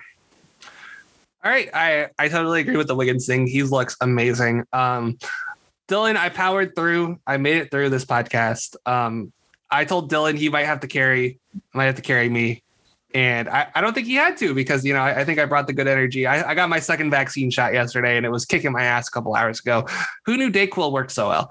Um, all right, plug time from one young soul to another. Okay. I did broke this out on Circle City Cinema earlier this week. This Dylan's first time hearing this. At least at least I think. Okay. If you don't buy from one young soul to another, 750 for a paperback, $5 for a digital edition on Kindle. I'll go to your house and I'll fill your mailbox with rocks. And I'll make sure it's like jam packed to the brim. And I think that, I mean, Dylan, you would agree.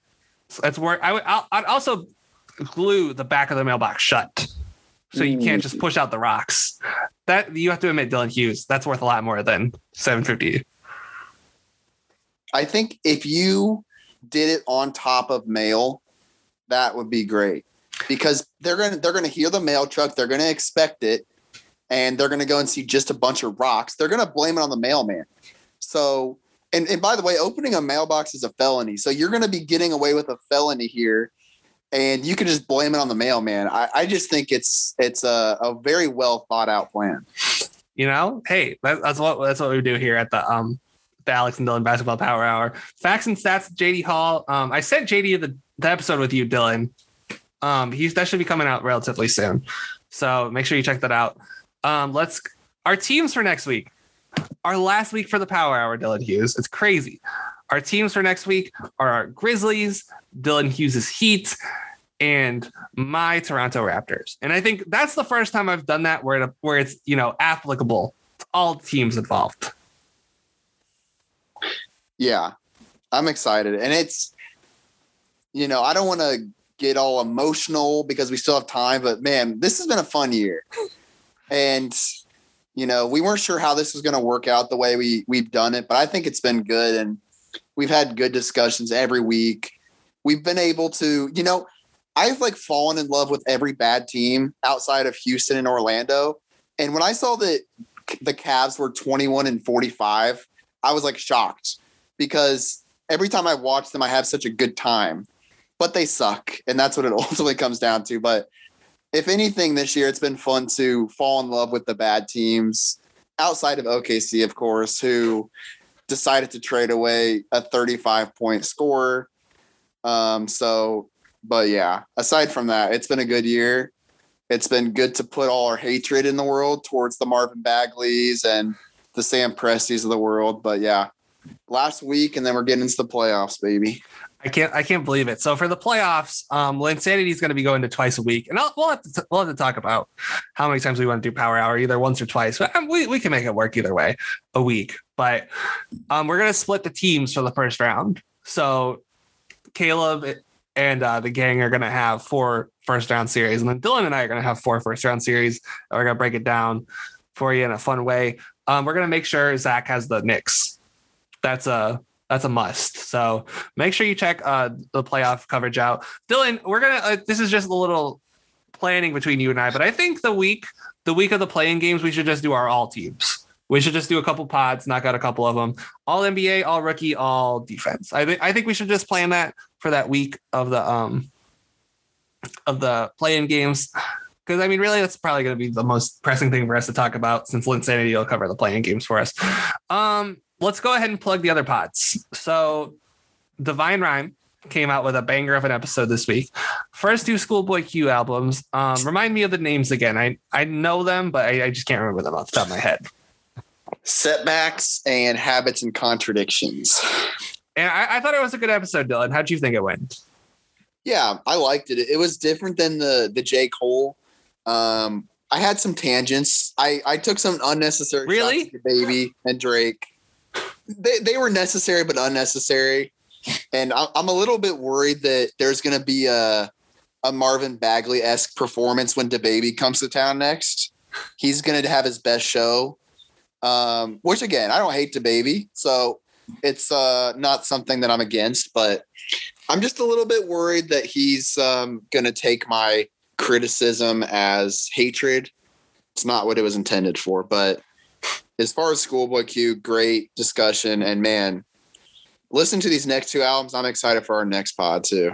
Yeah, the next two albums are Oxymoron. Oxymoron. Uh, that was easy for me to say. And the Blank Face LP. And then he only has one more after that, right? So Schoolboy Q month is going to be a little a little shorter. So we'll we'll work something out. But I, you know, Divine Rhyme is coming out of the gates very strong. I'm very happy with the direction Divine Rhyme's going in. Um, let's go ahead and move on to other podcasts. Linsanity. so they had a busy week this week. So last week they did the NFL offseason recap with Zach Griffith. This week they went over the NBA headlines. It's just Caleb and Bryce. Then yesterday there was a triple option pass and Linsanity crossover, and that was that was a lot of fun. And because Ryan Gregory totally shitted on our team's uh, our draft, Dylan Hughes, but is what it is. And so make sure you go check that out. That was out um, Thursday. This is coming out on Friday. So it, Divine Rhyme was out Thursday too. So make sure you check those out. Circle City Cinema. Um, interesting, interesting time for the Circle City Cinema. I there's this show on Amazon Prime, Dylan Hughes called Invincible. It's like a it's an alternative take on a superhero show. It's made by the same guy who made The Walking Dead, and I did a podcast on that with Zach and uh, my friend Chris Logan. So if you're into the show, go check it out. And uh, Zach, Chris, and I all went on enough tangents where I think you'll enjoy the show, even if you haven't um, watched Invincible. Invincible is the best show I've seen so far in 2021. So um, make sure you go watch, watch, and listen to that. And then Road to F9 with Bryce. I think Devin's filling in for Bryce next week because Bryce is going on a little vacation. So Devin and JD next week. So that'll be fun. Favorite movies. Parasite with Dylan either this week or, or next week or the week after. So um, it's, it, it's coming. It's coming this upcoming week. Ooh. Yes, date has been set. Date has been set. Wonderful. Can't wait to. I have to watch Parasite first because that's a movie I want to see. So I'll make sure. I'll make sure I check that out, Dylan, before I uh, before I listen to the pod. So best believe that. Best picture draft with me and Bryce Chatty for the movies between 1990 and 2020.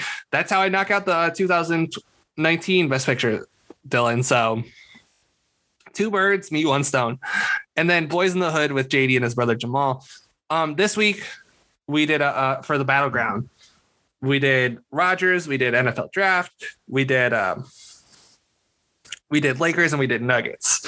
That was that was a lot of fun. I I was on there, Caleb was on there, Bryce was on there. Go check that out. And I think that's everything, Dylan Hughes. Um any last words? Any words of wisdom like you give on the uh also you I, I have to say Will asked you what we were going to talk about on the um, Power Hour, and I think you nailed it. Thirty minutes of uh of bitching about Ainge, thirty minutes of me complaining about the Bulls, and then thirty minutes of us talking about Steph Curry. I think you got that pretty much right on the money. So, any any words of wisdom before we go, Dylan Hughes? You know, it's uh, it's. I, I just want to let me say something about spring real quick. Okay, spring is I don't want to say it's overrated, but like it's it's uh, a tease, okay? Like I'm looking at my window right now. It's supposed to thunderstorm every day. It seems like and it never happens, right? So just fuck the weather. Okay, I don't care if the weatherman says it's going to storm, it's not. So go out, change your life. If you need to start running or you want to start exercising to get in shape, I don't care. It's not going to rain. Okay, just that's my word uh, words of wisdom. It's not going to rain ever in spring. So don't worry about what the weathermen say. Just go out and do your thing. Wow. Um, I don't know if I'd call that wisdom, but the weatherman getting unnecessary shots. Um, Very necessary. You go to college to to read the sky and you can't ever do it. None of them ever do it. Okay. Show me. I'm sure there's some that do it better than others go ahead and send me those and I will I'll do some research on them. But most of these people don't know what the hell they're doing. They get all this makeup, they go on TV and they lie. Okay. Are they they might as well be politicians. That's what they are. So wow. fuck the weathermen, all of them, and weather weather women. We're not sexist here. They all suck. Okay. so, Thank you for being inclusive on your ripping of of meteorologists, Ellen. You know, that, that's what really I, what this moment needed. It's it's what I do. I don't care what sex you are, what gender. You, if you're a weather person, you suck, and that's that's the story of the day. I, I, I, you know, after reading off, I did a prompter stuff the last couple of weeks for my grad school. I'm regretting not becoming a meteorologist because it's a, the biggest grift of all time. Exactly. You go up and you sit nice in your little suit and tie, Oh, you laugh with the anchor people. oh, it's such a great day. You drink your coffee. You go look at some weather maps, and it's like, oh wow, it looks like a storm's coming in. Nope, not coming in. It's it's got to be the best job out there. As this is purely incredible content, Dylan Hughes. This I can't think of a, a either good way to transition to an ending or just way to end it well. So thank you once again for joining me, buddy. Thank you.